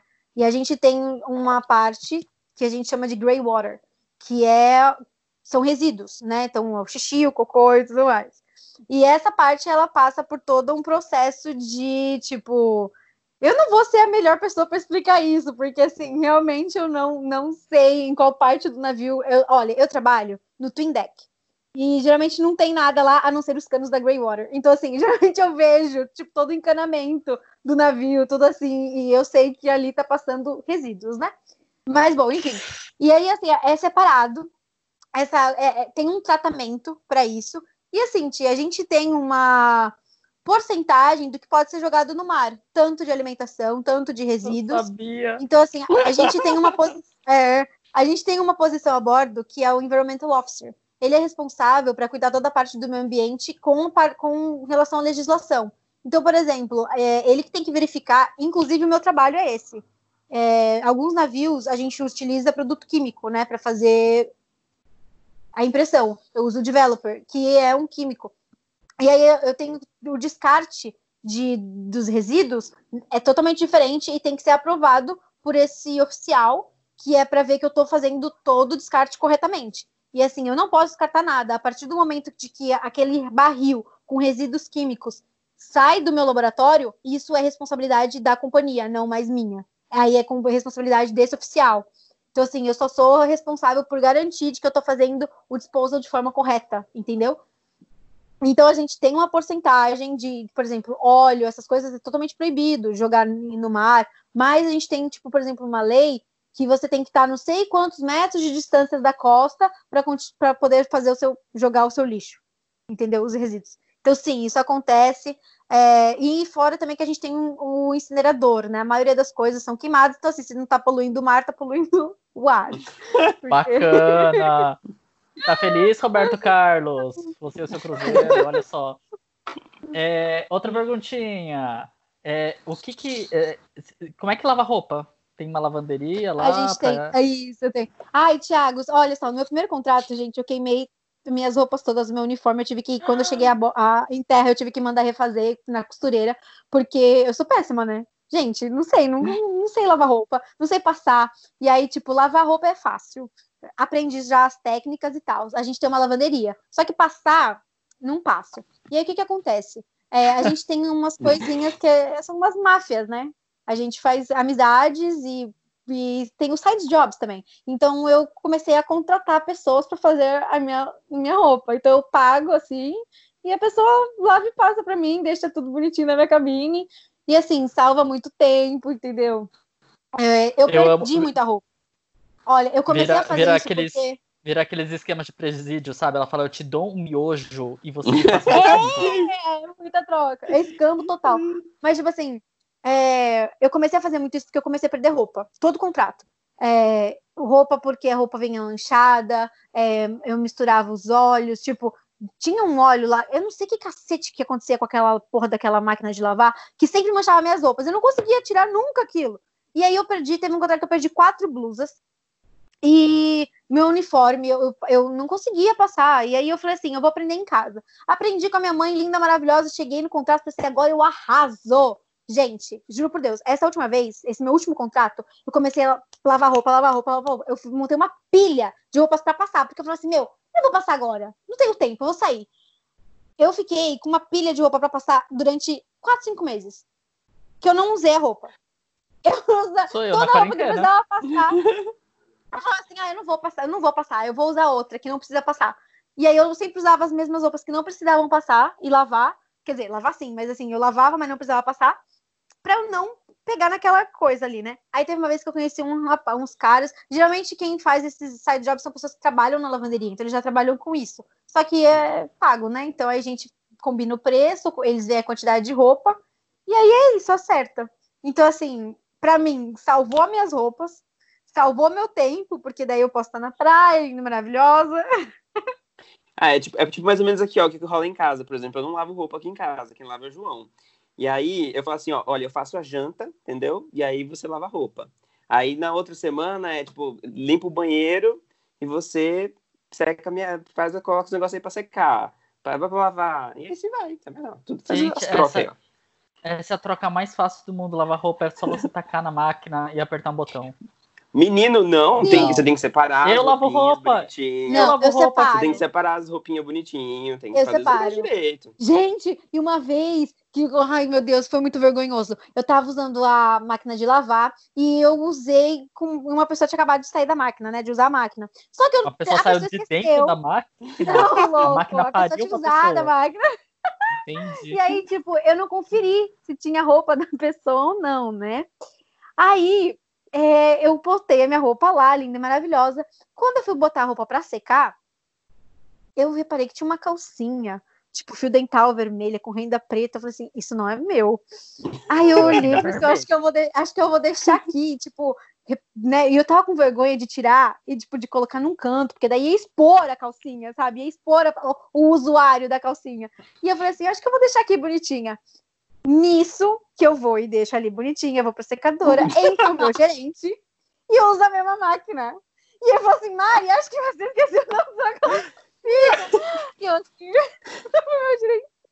E eu assim, olhando pro meu gerente, falei assim, ai, que não é minha. Então, aí ele, ai, então vamos perguntar para quem é. Eu falei assim, gente! E aí ele deixou exposta a calcinha lá. Ninguém nunca foi buscar a calcinha.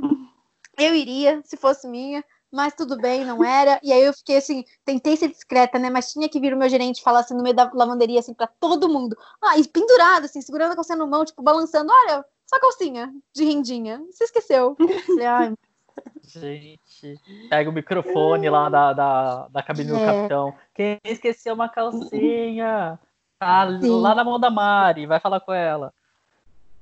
Gente, uma vez o capitão me ligou para me pedir foto. Cara, eu, fui, eu me senti muito popular. Eu me senti a pessoa mais maravilhosa daquele navio quando recebi uma ligação do capitão. Eu olhei esse telefone e falei, Captain, eu falei, uh! Eu fiquei muito feliz. Eu fiquei tremendo e eu tava de pijama. E eu tava muito de pijama, né? Porque eu, eu trabalho de pijama. E aí, o meu capitão me ligou e ele falou assim: Mari, Mari, ó, a louca, né? Falou meu nome e tal. E falou assim: Ah, eu tinha conversado com o seu gerente e a gente combinou de pegar tal, tais fotos e não sei o que tal. Você pode trazer aqui para mim? E eu de pijama. E eu, ah, claro, mas as fotos vão estar em cinco minutos. Aí eu ligo desesperada pra galeria, tipo, arranjo a minha amiga que eu sabia que tava trabalhando, que eu confio muito, você vai entregar essas fotos com, assim, com toda a delicadeza do mundo, do planeta Terra. E aí, cara, o capitão vivia me ligando, assim, todo final de cruzeiro eu já esperava. E eu fiquei muito feliz, porque era o capitão mais legal com quem eu trabalhei e receber uma ligação do capitão me fez, eu me senti, assim, muito popular. Porque, assim, se ele recebe ligação do capitão, eu recebo. É, não é, nunca, pra lembrar nunca... calcinha. Tá, entendi. Anotado. Mas lembraremos. é, então, Mari da calcinha, me responde uma coisa.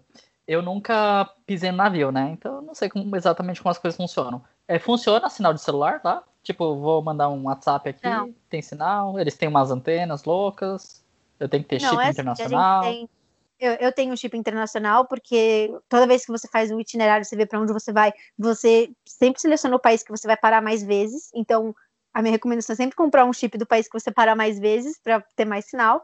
Dentro do navio, alguns lugares funcionam. Por exemplo, dentro da minha cabine não funciona. Você tem que ter numa cabine com janela, que aí, tipo, vai ter, né? Uma cabine com janela, alguma coisa assim. A não ser que você tenha uns contados, uns contatinhos, uns peguetinhos, né? Aí, aí funciona. Mas caso contrário, não. E aí, assim, o sinal do celular, às vezes, se ele funciona a bordo, mas você sai da costa, ele come todos os seus créditos. Então, eu sempre uso o celular no modo avião quando eu tô, tipo, a bordo mesmo. E a gente tem Wi-Fi, que custa 4 dólares uma hora. Então, assim, é muito caro. Meu Deus. Meu Deus. Mas peraí, então se, se alguém quiser falar com os outros, é por carta, manda pombo, ou porque celular, então, a gente jamais. Tem, é, a gente tem o ou telefone tem na, na cabine. cabine. Um telefone. Ah, tem, a gente ah. tem um telefone na cabine e, por exemplo, algumas posições, tipo a minha, a gente tem um deckphone, que é tipo é um celular, funciona como se fosse um celular, vai. Então, as pessoas sempre me acham. No começo, eu tinha muita. Aí eu queria muito no deck phone, eu queria muito me achar importante. Hoje, eu já tenho raiva. eu tenho muita raiva. Que sempre me acham. E assim, eu tenho uma sina que é impressionante. Eu piso o pé no banheiro, todo mundo me liga. Eu não posso lavar a mão, eu não posso escovar os dentes. Eu acabei o almoço ou a janta. Eu vou lavar o dente. Não, não, não, me ligam. Eu tô fazendo cocô. Gente, me deixa, sabe? É impressionante. e assim, grande. É sempre coisa Parem importante. de ligar. Tipo, ah, parem, Coloca é, no modo avião também, esse outro aí, esse backphone. Parem de ligar no deckphone da Mariana. Vamos fazer uma hashtag. É, é, mas no, no navio, é modo avião ou é modo navio? Ai, desculpa. Parei. Ai, eu É, perdão, me perdoa. Me É. perdoa. É, ah, vamos falar então sobre as paradas. Parou lá num outro país, você quer descer, quer fazer umas compras, tem, é, fica muito tempo o navio parado, vocês podem sair ou não? A gente pode sair. Aí, assim, também depende. Ah, e tem os drills também, né? Que eu não comentei sobre isso. Os drills são, tipo, simulações de emergência, que também são por cor, é sempre por lado. Então, tipo, uma simulação de emergência uma semana vai ser no port side, outra no starboard side, ou, enfim, dependendo da- do, seu cartão. E aí, quando você tem.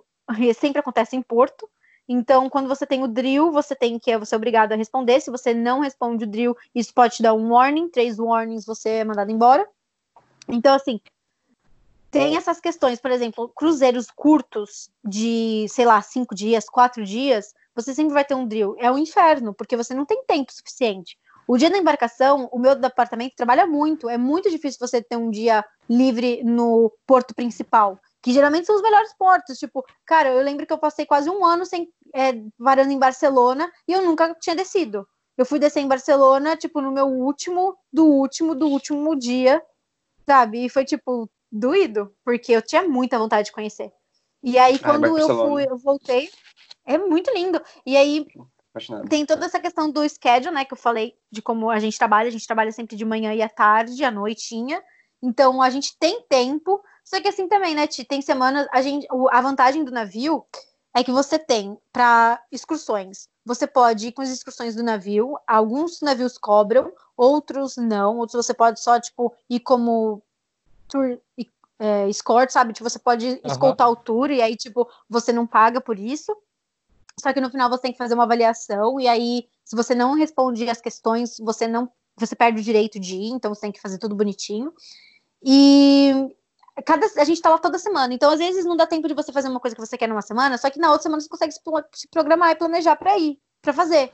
Então assim, você passa muito tempo, na verdade, é um acumulativo, porque você vai estar lá sempre. Então você, ah, você você não tem a chance hoje, mas na semana que vem você vai ter. Entendeu? Então, porque assim, na real, esse último contrato que eu fiz, cara, eu aproveitei muito o bar, tipo, o navio. Eu aproveitei muito, eu, tava- eu tinha uma galera que, assim, era muito fiel ao bar, então eu tava sempre, sempre no bar. Eu não tinha pique pra acordar no dia seguinte e sair. E era Caribe, e eu já fiz Caribe três vezes, então eu tava muito exausta de, tipo, sempre os mesmos portos, as mesmas praias, sabe? Então eu tava tipo, ai, não, não quero mais. Então eu não me preocupei muito com isso. Não aguento Ai, mais Caribe. Caribe, ai, Não aguento essa mais, água ai, verde. Eu consigo ver a areia daqui, que saco. Saudade de uma poluição, Rio Tietê, sabe? Uma, praia, uma prainha de É. Santos. É. Aff, Maria. Pois é. É, Mas então, aí é isso, tipo, você consegue se programar conforme o seu schedule, sim, a gente pode sair sim. E também tem um negócio que, dependendo da sua Sim. posição e do seu emergency card, você tem um port manning, que é tipo, você não pode sair. Porque se acontecer alguma, alguma emergência, você tá ali co- socorrer tudo. Então tem uma lista que sai todo primeiro dia do cruzeiro. Se você tiver nessa lista, aí você não pode sair. Mas são só algumas posições. A maioria, tipo, na minha departamento não tem isso. Uma coisa que eu queria perguntar era: você sentiu algum tipo de preconceito? É, porque imagino que lá tem bastante nacionalidade, né? Tipo, pessoas de, de vários lugares. Tratam o brasileiro de alguma forma diferente? sexualizada. Bastante. Tipo. Eu não posso falar assim que ah, é um preconceito ou nada. Tipo, é muito. Ai, eu acho que é mais assim. A gente. É, e assim, eu tenho uma, uma personalidade que eu sou muito espontânea. Eu falo muitas coisas. Eu não tenho. Eu não tenho filtro assim, tipo, eu falo o que eu penso, é, eu faço o que eu quero, tipo, eu faço muito o que eu quero, eu não passo vontade, eu posso me arrepender, mas vontade eu não passo. Então, assim, às vezes, por uma outra cultura, isso é muito visto como tipo uma pessoa muito liberal, uma pessoa que tem uma cabeça muito aberta. E por eu ter, eu sei que eu tenho uma cabeça muito aberta mesmo, para tudo, para opiniões e enfim, as pessoas acham que eu já fiz de tudo na vida. Então, às vezes eu tô no bar E aí, do nada, as pessoas começam a perguntar, tipo, coisas sexualmente, achando que eu já tenho todas as experiências do mundo. Tá? Parece que eu sou, tipo, um baú de coisas assim. Ah, então deixa eu te ensinar o que é isso aqui. E não, Sendo gente, que essa... não. Sendo que essa pessoa, a gente sabe que é o Nivaldo, né? é. Ai, tadinho, Esse baú do conhecimento uma é pobre ele. camponesa. É, mas assim, Ti, tipo, eu não, não, não sinto... E assim, é muito complicado, porque é, eu acho que quem vai a bordo, eu vou falar uma coisa que eu acho que pode ser um pouco polêmica, mas Nossa. a gente se aprende, a gente se descobre muitos lados ruins que a gente achava que a gente não tinha. Porque você passa a conviver e, e você passa, sim, a visualizar estereótipos de pessoas, de nacionalidades, que você achava que não. Então, por exemplo, é, sabe? A maioria do pessoal a bordo são os indianos e filipinos. A maioria dos navios, eu acho que, sei lá, 70% da tripulação, 80% da tripulação é composta por indiano e filipino. E algumas coisas, às vezes, sabe, você não, você não se vê falando, porque você achava que você não quer falar. Mas, tipo, você, por exemplo, assim, é, tem características, por exemplo, o chinês come com a boca aberta, fazendo nham, nham, nham, nham, nham. E, tipo assim, às vezes eu não sabia como falar, que isso me incomodava. Porque como que eu vou chegar numa mesa onde os meus amigos são chineses, são todos chineses, e eu vou falar que aquilo me incomoda, sabe? Tipo, eu não posso falar com a fecha a boca, porque é errado. Tipo, eles estão dentro do mundo deles, da cultura deles. Eu tenho aqui, se eu não me incomodo, Sim. sou eu que tenho que sair. E tem pessoas que não entendem dessa forma, acham que, tipo, eles é que são. É, vamos lá, vai. Tipo, sem educação. Então, e dentro disso, existem características de cada nacionalidade que se prevalece. E que, tipo, não quer dizer que todo mundo que nasceu ali seja daquela forma, mas são coisas que você vê no seu cotidiano recorrente. Então, fica marcado, sabe? Então, assim, às vezes eu me vi uma pessoa que, tipo, eu achava que eu era livre de, ai, preconceito, livre. E não, e quando eu vi, eu falei assim, caralho, eu tenho muito que, tipo, me, é, aprender a usar as palavras no dia a dia, porque eu posso ofender alguém sem nem perceber. E assim, eu posso estar com um pensamento errado também, porque eu fui acostumada a pensar de uma forma, eu cheguei aqui, então, tipo, o navio ele me desconstruiu toda. E eu acho que isso, tipo, é muito, muito, muito válido. E tem pessoas que são muito intolerantes. Por exemplo, é, existem algumas específicas nacionalidades que é um pouco difícil de você conversar sobre sexualidade. E é, você pôr o seu pensamento e tentar explicar o porquê que aquela forma de pensar não convém com a sua forma de pensar, sem sair pra guerra e pra briga, uhum. tipo, isso é muito. E falando uma língua que não é sua, né? Porque no português a gente pode mandar se fuder maravilhosa. Então, assim, tipo, às vezes você encontrar uma palavra que seja de forma delicada, porque isso também tem isso. O inglês, é, quando você conversa em inglês com pessoas de outras nacionalidades, às vezes você achou que aquela pessoa foi rude e na verdade não foi. É o jeito dela. E, tipo assim, uhum. tal que talvez na língua dela exista uma palavra melhor para se expressar e que a gente não sabe. Entendeu? Então, assim, uhum. assim, tem muito disso dessa, dessa trava de comunicação. Sim. É... Então, assim, Ti, eu nunca sofri preconceito. Eu acho que, tipo, não. Ah, uma vez sim, que eu rodei a baiana, é, eu fui pro meu, pro meu gerente, a gente tive que chamar o security por ser mulher. Foi uma vez que eu estava tomando conta da galeria no último dia do cruzeiro, a gente tinha. É, a gente estava num break, alguma coisa assim. Chegou um, um cara, um rapaz, é, não lembro, juro por Deus, de onde ele era. É, e ele começou a tirar foto das fotos com uma câmera profissional. Então a gente tinha uma TV, uma TV de plasma, né? Que é são os quiosques. E ele começou a tirar foto da foto. E aí eu virei para ele e falei assim: ah, o senhor me desculpa, mas é que não pode tirar foto por causa dos direitos autorais mas você pode é, clicar aqui na foto, não sei o quê, para tirar, porque tem uma, uma marca d'água, né? E aí ele falou assim: se eu não deixo a minha mulher falar assim comigo, eu nunca vou deixar uma mulher falar o que eu tenho que fazer. Hum, aí eu falei assim: é, mas aqui eu não sou sua mulher, e aqui eu vou falar o que você tem que fazer. E aí eu comecei a pular no meio da televisão. Tipo assim, você quer tirar foto agora? E eu fui muito grossa com o cara. Tipo, eu fiquei, eu saí de mim, do meu corpo, assim, sabe? E eu falei assim: tira foto agora, pode tirar foto minha. E aí eu comecei a pular no meio da televisão, assim, pra, ele, pra, não, pra não deixar ele tirar foto. E aí eu reportei, reportei ele, né? Reportei pro meu gerente, reportamos pro, pro segurança, porque ele voltou na galeria depois e fez a mesma coisa com uma outra colega minha. Então, assim, foi um caso bem à parte, assim, foi o único caso que eu realmente me lembro que não foi por parte de tripulante, foi por parte de passageiro. É, tem muito passageiro muito, muito, assim, muito legal e acolhedor. Eu acho que eu, eu, eu fotografei, eu tive contato com passageiro muito pouco, Tati. Eu só tive dois contratos que eu realmente tive contato com passageiro. Os meus dois últimos eu já trabalhava na parte da produção, então eu não tinha contato nenhum com passageiro. E durante esses meus dois contratos, é, a gente vê passageiro, assim, tipo, extremamente acolhedor e que, por exemplo, sabe que o inglês não é a sua primeira língua e que te incentiva muito e que bate papo e que quer aprender muito sobre o seu país. E tem aqueles que, tipo assim, que fazem de propósito para falar que você que não entendeu. Então, por exemplo, assim, eles falam alguma coisa em inglês e aí você não que você não tenha entendido, mas você passou uma informação que talvez não seja o que ela quer escutar, ela vai falar que você que não entendeu o que ela quis dizer. E aí releva isso para gerência. É, um, é complicado também, entendeu? E assim, essa questão do inglês eu falo porque todo mundo no navio fala inglês e a maioria dos tripulantes não são inglês, não tem o inglês como primeira língua. Então não é um caso que aconteceu com a Mari, é um caso que acontece com a maioria das uhum. pessoas, entendeu? E tem gente que tira sarro sim, tem gente que, cara, eu já vi ai, me chamarem porque falou assim: olha, eu não entendo o que ele fala. Sabe, na frente do, na frente do meu colega de trabalho. Tipo, eu não entendo inglês dele, eu não quero falar com ele. Então, assim, é uhum. muito, é muito. É muito. E aí você, em vez de encorajar uma pessoa a aprender inglês, e tipo, eu lembro que eu tive nos meus dois últimos contratos pessoas que não falavam inglês, tipo, zero, zero, e trabalhavam para mim. Eu já estava como, como líder e como gerente. E aí eu tive muito que aprender como ensinar inglês, que era uma coisa assim que eu, tipo, não. Tipo, eu tive que sair da minha casa total e assim, como ensinar aquela pessoa a não ter vergonha de errar, ensinar aquela pessoa a não ter vergonha de, tipo, enfrentar o passageiro, porque o meu trabalho é muito agressivo. A gente é muito agressivo com guest. Tipo, a gente não pede para tirar foto, a gente tira a porra da foto, entendeu? Então, tipo assim, eu tinha que mandar aquela pessoa ser imperativa, é, deixar de ser inibida. Então, assim, para mim foi, é uma escola, porque cada e cada pessoa que vem, que eu tenho que ensinar, é totalmente diferente, sabe? Porque não é só ensinar foto, não é só ensinar o trabalho uhum. da pessoa. E essa parte para mim é a parte mais difícil, porque eu vejo, eu vejo os passageiros dando, fazendo piada, sabe? Aí às vezes eu falo, ainda bem que não entendeu a pessoa, né? Tipo, meu amigo, assim, ainda bem que não uhum. entendeu. que é pra acho, não deixar eu, triste. Eu acho escrotíssimo isso, sabia? De você zoar alguém que tá falando mal uma língua que não é a língua nativa dela.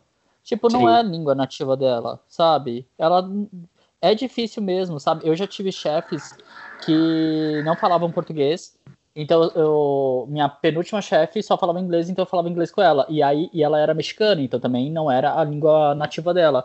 E aí chegava uma hora que ela falava espanhol sotaque. e eu falava português. E aí, tipo, a gente se entendia em, em algum meio Sim. termo, sabe? E falando sobre, sobre os preconceitos, eu acho também que a gente a gente escolhe muito o preconceito que a gente quer, sabe? Então, tipo, é, sei lá, é, as pessoas pensam que chinês é, pode ser meio nojento quando comparado à nossa cultura. E aí, às vezes, você lida com um chinês e ele faz. Ele, tipo, é todo limpinho e tal, mas aí você vai almoçar e aí ele comeu de boca aberta e você fala, ah, viu? Falei que era porco. Ô, Falei Ti, que era. Tipo, sabe a, qual é o problema? Eu acho que tem algumas imagens que a gente escolhe reforçar, sabe? É, a questão é, da, muito da sua vivência também. Por exemplo, eu nunca fiz um cruzeiro na China.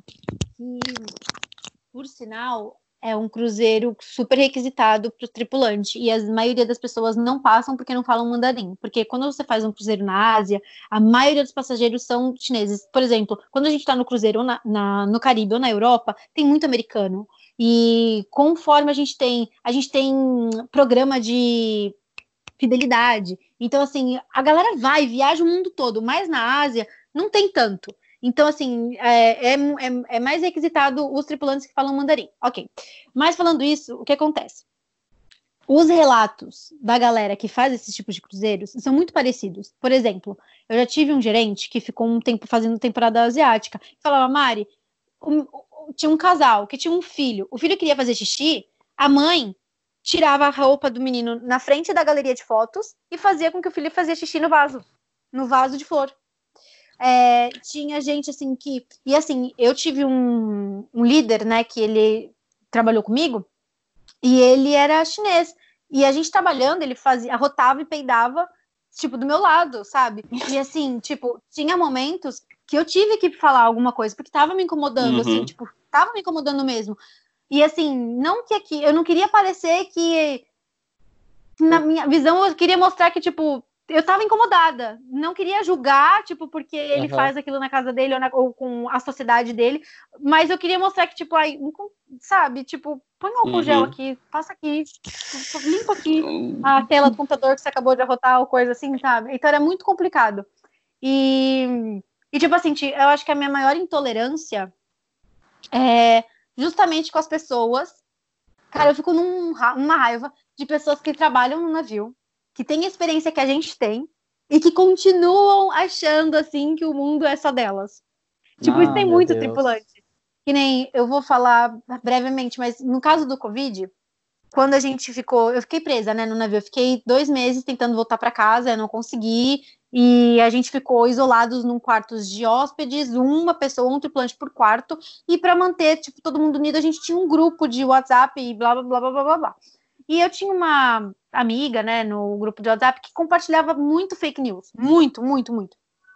E um desses fake news era, era tipo, uma das, das notícias que ela tinha colocado era sobre a China. E, tipo, assim, meio que que, tipo, colocando eles por baixo, sabe? Tipo, falando de, da população de uma forma geral. E eu fiquei muito, assim, fiquei muito sentida. E eu não aguentei, e eu coloquei lá no grupo, falei assim, olha, é, por favor, toma muito cuidado com as coisas que você publica, que você compartilha, e especialmente sobre, tipo, uma cultura que está a bordo, sabe? A gente tem chineses aqui, e, tipo, a gente pode facilmente, tipo, entregar o ódio gratuito, porque alguém pode ler isso e ficar com, ah, a culpa é da China, entendeu? Uhum. E aí, tipo, começa um ódio, e assim, cara, a gente tá num navio que tem todo mundo. É, a gente teve um caso quando o Covid começou em dezembro, na verdade, porque a gente, a, a minha indústria já tá afetada desde dezembro. A gente teve, a gente perdeu três navios em dezembro. E quando começou isso vir para os Estados Unidos, assim, tipo as notícias, né? Uh, a gente teve um caso que foi parar com um capitão e um passageiro, porque o passageiro tinha uma menina que trabalhava na frente de um buffet, e aí ela, ela sempre passou álcool gel. Tipo, eu quero deixar claro que navio, a sanit é, sanitation, ai, gente, é, ela é muito, tipo, uhum. muito, muito, muito, muito é, vivida 24 horas e num grau de rigidez muito forte, sempre, sempre, sempre, sempre. Então, tipo, com Covid ou não, a nossa vida sempre foi muito com relação à limpeza bem rígida. E aí ela, ela é responsável para tipo para dar álcool gel para o pessoal, para os passageiros, né? Antes de entrar para comer. E aí teve esse passageiro que olhou e falou assim: "Ah, você é da China?" E catou o álcool gel e espirrou na cara dela. Tipo, pegou hum. assim o álcool gel na mão e passou na cara dela todinha. A menina ficou Meu super Deus. mal, chorou foi um caso super. Sim, porque, né? Sem mais explicações. Mas, tipo, é nesse sentido que eu falo que, caraca, as pessoas têm a oportunidade de crescer, de, tipo, de pensar fora da caixa. E aí, isso sim, eu sou intolerante, sabe? Tipo, eu fico pensando, não tem desculpa pra isso. Sim, eu não consigo entender um certo. Isso, isso é, também me deixa muito. Isso me deixa muito, tipo. É, sem paciência mesmo, sabe? Eu, eu fico, tipo Ai, ó, fico, eu fico sem reação. Não, mas é, é aquilo, é, aquilo, é aquilo mesmo que a Mari comentou, né? Da pessoa realmente achar que o mundo gira ao redor dela, né? E, e trazer isso como, como se fosse uma verdade. Porque para a pessoa se sentir na, na, né, na razão de jogar o álcool gel na cara de alguém, por exemplo, é porque ela tem que se sentir uhum. muito superior. Ela tem que achar que realmente, ah, não, você, você é chinesa, então, meu Deus, você deve estar completamente uhum. infectada. Então, assim, é, é uma questão que é egoísmo mesmo, é egoísmo do ser humano, né? Nós somos egoístas, né? Por, é, infelizmente, é, é uma coisa que a gente tem que ir se desenvolvendo com o passar do tempo. E, assim, que bom que a gente é consciente com algumas coisas, né? Porque tem pessoas que nem, nem com as coisas básicas que nós, que nós somos, são. Então, assim, é um processo. Exato. Vocês querem ir pro Busca em Conhecimento, por causa do nosso tempinho? Super Pode vamos. Ser? Ai, Ti, só antes, eu só quero falar assim, que tipo, eu não sei quantas vezes a gente começou um assunto e eu não devo ter terminado, porque eu falo muito, né? E a minha cabeça é tipo muito blá. Então, assim, eu estou super aberta para os seus seguidores e os seus ouvintes, se eles quiserem conversar mais sobre a vida de navio, ou sobre ter qualquer dúvida, ou alguma coisa que eu comecei a falar e eu não terminei. É, Deposita 500 podem... reais na minha conta. Quem quiser falar mais sobre isso, 500 reais na minha Deixa conta. Deixa um comentário, faz a sua perguntinha. Não, não mas super eu... estou apta a responder tudo. Porque, assim, eu... Eu, eu acho que eu comecei várias coisas e não devo ter terminado uma. Eu tenho que me concentrar muito também, porque eu sou do mesmo jeito. Eu, eu, eu perguntar quanto é um mais um, e aí depois a gente já tá falando de, de como surgiu é. a vida no universo. Nada a ver. Enfim. É, vamos então para o Busca em Conhecimento.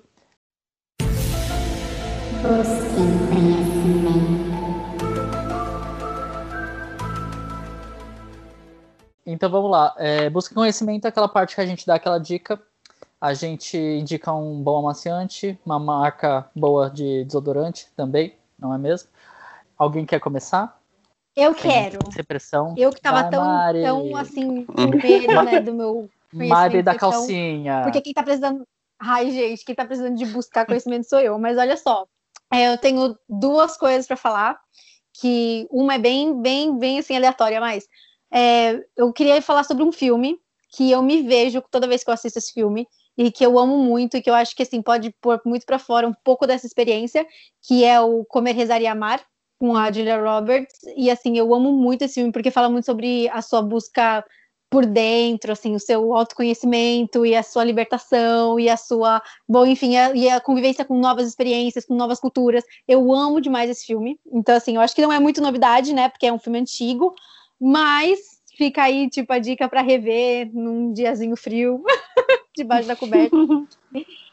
E a minha segunda coisa aleatória é que, assim, toda vez eu indico isso, toda vez, quando as pessoas começam a falar que querem embarcar para as pessoas que não gostam de pelos no corpo, por favor, façam depilação a laser porque assim é horrível você ter que ficar se depilando no navio, tá? Não é legal, a pele não gosta de lâmina o tempo inteiro, você não acha depilação brasileira por aí. Então, gente, minha dica de ouro, porque assim, eu me arrependo muito de não ter feito antes, e porque demora, né, gente? Pra quem não sabe, depilação a laser assim, é um processo que, que não é rápido.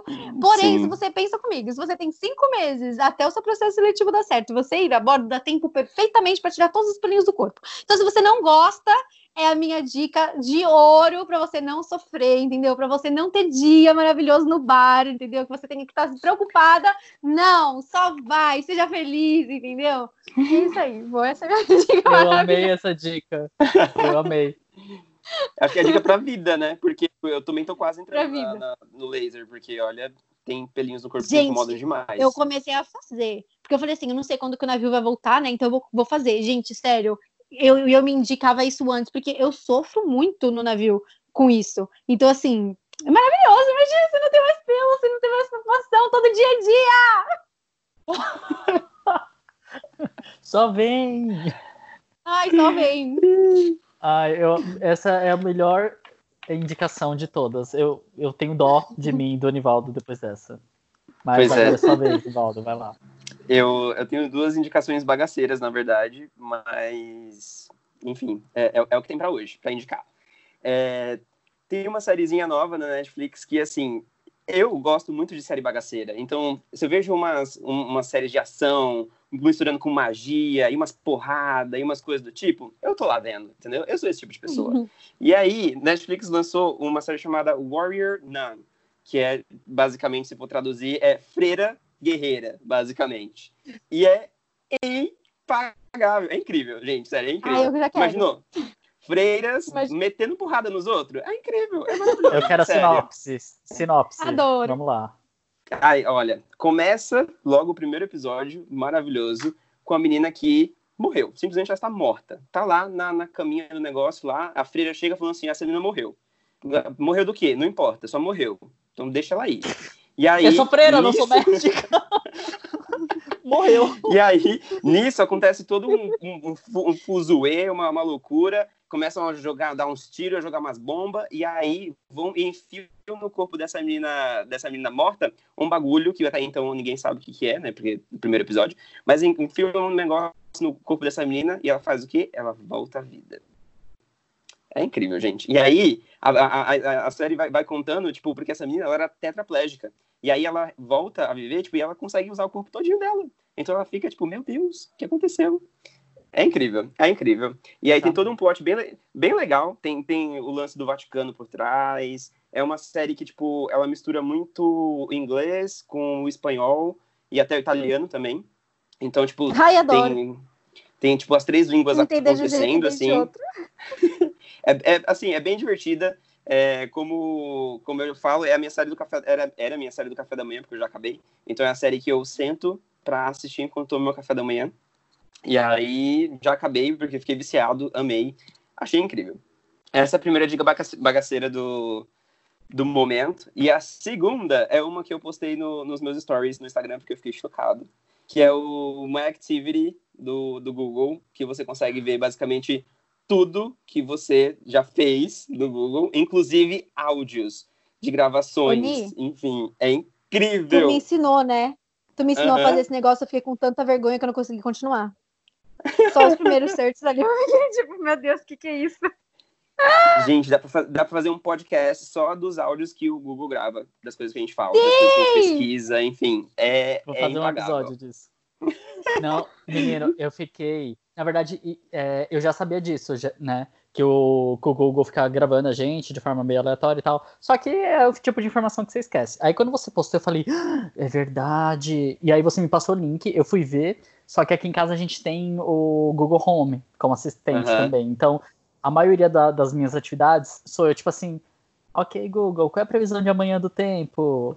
Ah, ok, me conta uma piada. Aí são essas coisas bestinhas. Nossa, Thiago, mas... muito menos vergonhoso. Porque ah. eu já tava aqui com medo de todas as minhas pesquisas no Xvideos. Porque, né, é o que tem pra quarentena. Então eu já tava tipo assim, Senhor Jesus. É só não pesquisar por voz. É só não pesquisar por voz. É, mas sabe o que é bizarro? Ouvindo essas gravações, eu percebi que ele, obviamente, para poder entender, né, a gente falar, ok, Google, ele precisa estar tá ouvindo antes. E ele, ele grava trechinhos de antes, antes de você falar, ok, Google. All the time. Então, assim, the time. Gente, mas eu nunca usei esse Incrível. negócio, tem coisa minha gravada. Eu não lembro de é ter. Já vou pesquisar aqui. Não, e tipo, tem coisa. Eu falei, Jesus. E é, assim, coisas já... muito legais. Já aconteceu com vocês de vocês estarem conversando com uma coisa? Nossa. De vocês estarem conversando sobre alguma coisa e o celular, obviamente, está perto. E aí você tá conversando, sei lá, sobre hamster. E aí você abre o Facebook e tem lá, hamster. Sim. Uhum. Total. É isso. É isso, gente. Já é, é isso, mesmo. Isso, isso já é uma ferramenta que está sendo vendida pela, pelas é, agências da vida aí, né? De, de, da galera falar próximo ao telefone, enfim, e, e, e, pesquisar de fato. É uma, já é uma ferramenta possível que já está sendo vendida por aí. É, olha que bizarro.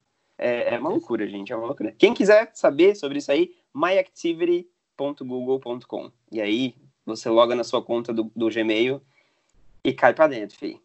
Filtra por é, áudio, acho que é uma coisa assim, né? Áudio evolve, isso, e aí você, isso. Você vai nos, nos, filtros, aí você é, pesquisar por data, enfim, e aí tem lá áudio e voz. Aí você procura só áudio e voz, aí você vai ver só as coisas gravadas. Tem, a, a, além disso, obviamente, tem tudo, né? Tem histórico de, de, de busca, tem várias coisas que aí você pode ir também procurando. Ele grava tudo. Locais que você visitou, por exemplo, ele também grava, enfim. É bizarro. Várias coisas. Bizarro. É uma loucura. É. A minha dica é uma dica que vai bater. É, vai bater a dica de todo mundo, com certeza, porque não é só dica boa. Inclusive, a Mari falou que o, o, a dica dela é velha, o filme Como Rezar Amar. Minha, menina, segura, você tá sentada? Você vai cair pra trás. A Titanic, minha dica é. Lá vem. Titanic é de 97, então a minha dica é mais velha ainda. É, uh! Eu tô revendo, eu tô revendo no. Revendo não, eu tô vendo de verdade, com atenção pela primeira vez, é, no Amazon Prime, Mr. Bean. Eu amo, eu, eu amo Mr. Bean, eu sempre amei. E aí, uma coisa que eu descobri, gente, é maravilhoso, eu amo. E aí também é minha é série do Café da Manhã. Minha série do Café da Manhã é Mr. Bean. Só que uma coisa que eu acho que todo mundo tem a sensação é que Mr. Bean durou anos e tem muitos episódios. Só que vocês sabem uhum. quantos episódios Mr. Bean tem? Chuta. Quantos? Faço a menor ideia. 14 episódios. Mentira. Mr. Bean.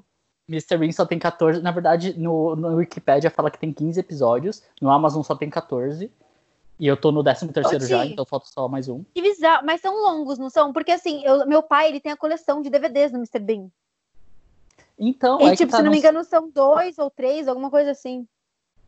Então, eles não são longos. Os episódios eles têm mais ou menos 30 minutos cada um. Só que eles têm, tipo, sketches, né? Eles têm. O Mr. Bean, cada episódio, ele tem umas três historinhas de situação que ele fez. Uhum. Então, por isso que vai ver que a gente acha que várias coisas aconteceram. Só que aí, quando eu descobri, eu falei, nossa, Mr. Bean, amo. Vou. Deve ter, sei lá, seis temporadas pelo menos. Gente, tem é uma. Tem uma temporada só. E, e aí ela foi ao ar de do 1990 até 95. É, essas informações tudo Wikipedia, né? Então não garanto nada aqui. E é estranho porque tinha ano que só ia do, ao ar dois episódios, sabe? Então, assim, nesses cinco anos que foi passando, só foram 15 episódios ao todo. E também uma coisa que eu lembrava, eu achava que ele era que era uma comédia muda. Só que na verdade ele fala, uhum. só que ele uhum. fala, tipo, bem pouco. Ele fala uhum. só o essencial e ele quase não fala. Só que, ah, eu amo muito, eu amo demais. Aí fez muito sucesso. Aí tem também, eu não sabia, mas tem o Mr. Bean em desenho. Eu vou procurar depois para ver. Eu posso confessar uma coisa? Confessa. Olha só, esse tipo de comédia que é assim, tipo. Sabe coisas assim ridículas que você acha assim, mas uma pessoa tem que ser muito burra para fazer isso? Não fala assim do Nivaldo, não... ele tá escutando. Eu... Ai, desculpa. É, eu fico nervosa, me dá uma crise. Porque assim, eu não consigo achar graça em coisas que eu fico nervosa que eu queria resolver. Por exemplo, uh -huh, é, Grande é Família. Cringe. Quando passava a Grande Família e, tipo, tinha aquelas uh, histórias do Augustinho Carralho, isso aqui, eu me dava um nervo de assistir, que eu falava assim, mas, gente, como é que pode isso acontecer? Tipo, isso nunca iria acontecer, sabe? Então, assim, quando eu vejo comédias, assim, que são, tipo, super leves e de coisas bobas, eu, eu, fico, eu fico nervosa. Eu, tipo, desalinha meus chakras. Total. Mas posso falar uma coisa que me irrita? Me irrita gente que quer resolver as coisas tudo na conversa. Calma, deixa eu me explicar. Por exemplo, a grande família. Agostinho Carrara, todo mundo já sabe que ele é pilantra, não sei o que lá. E aí ia lá o Lineu e queria conversar e tal. Gente, chega uma, uma hora em que você fala, cala a boca, ninguém vai fazer nada, eu não vou te dar dinheiro, entra no seu táxi e vai, vai dirigir, vai tomar no seu cu, sabe? Não tem conversa aqui não.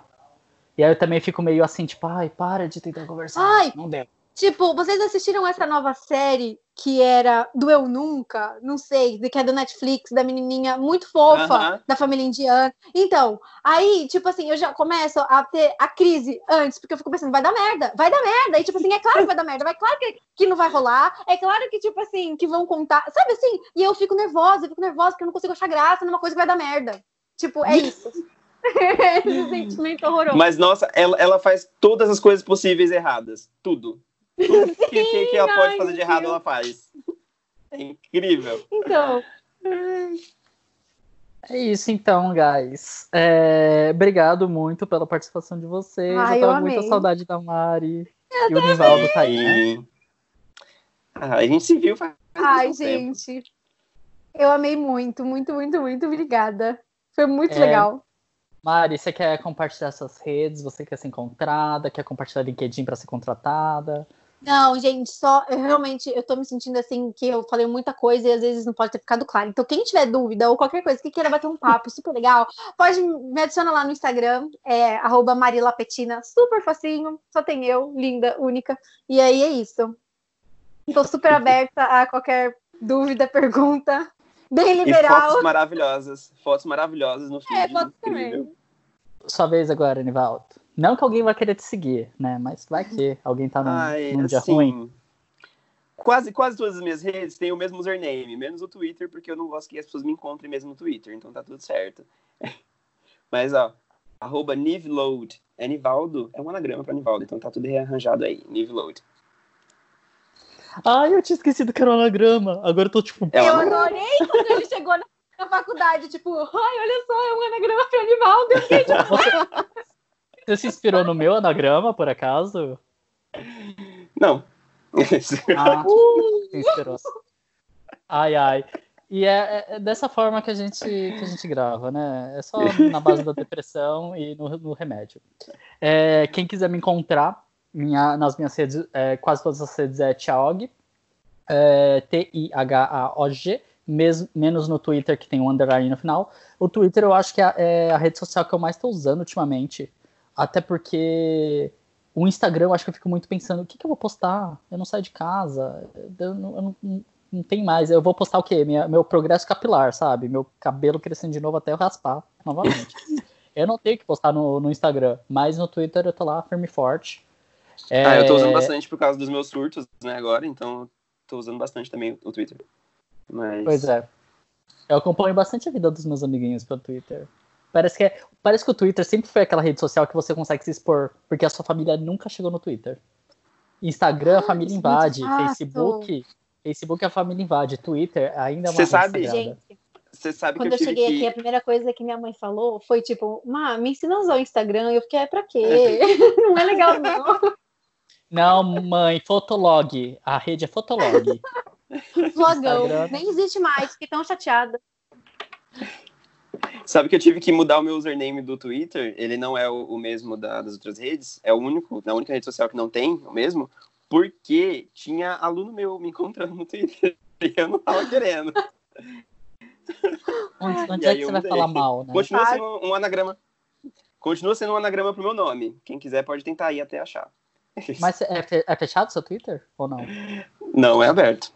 Ah, amigo, então faz o serviço direito, né? Fecha, né, Nivaldo? Ô, anjo. Chegou hoje. Ah, mas.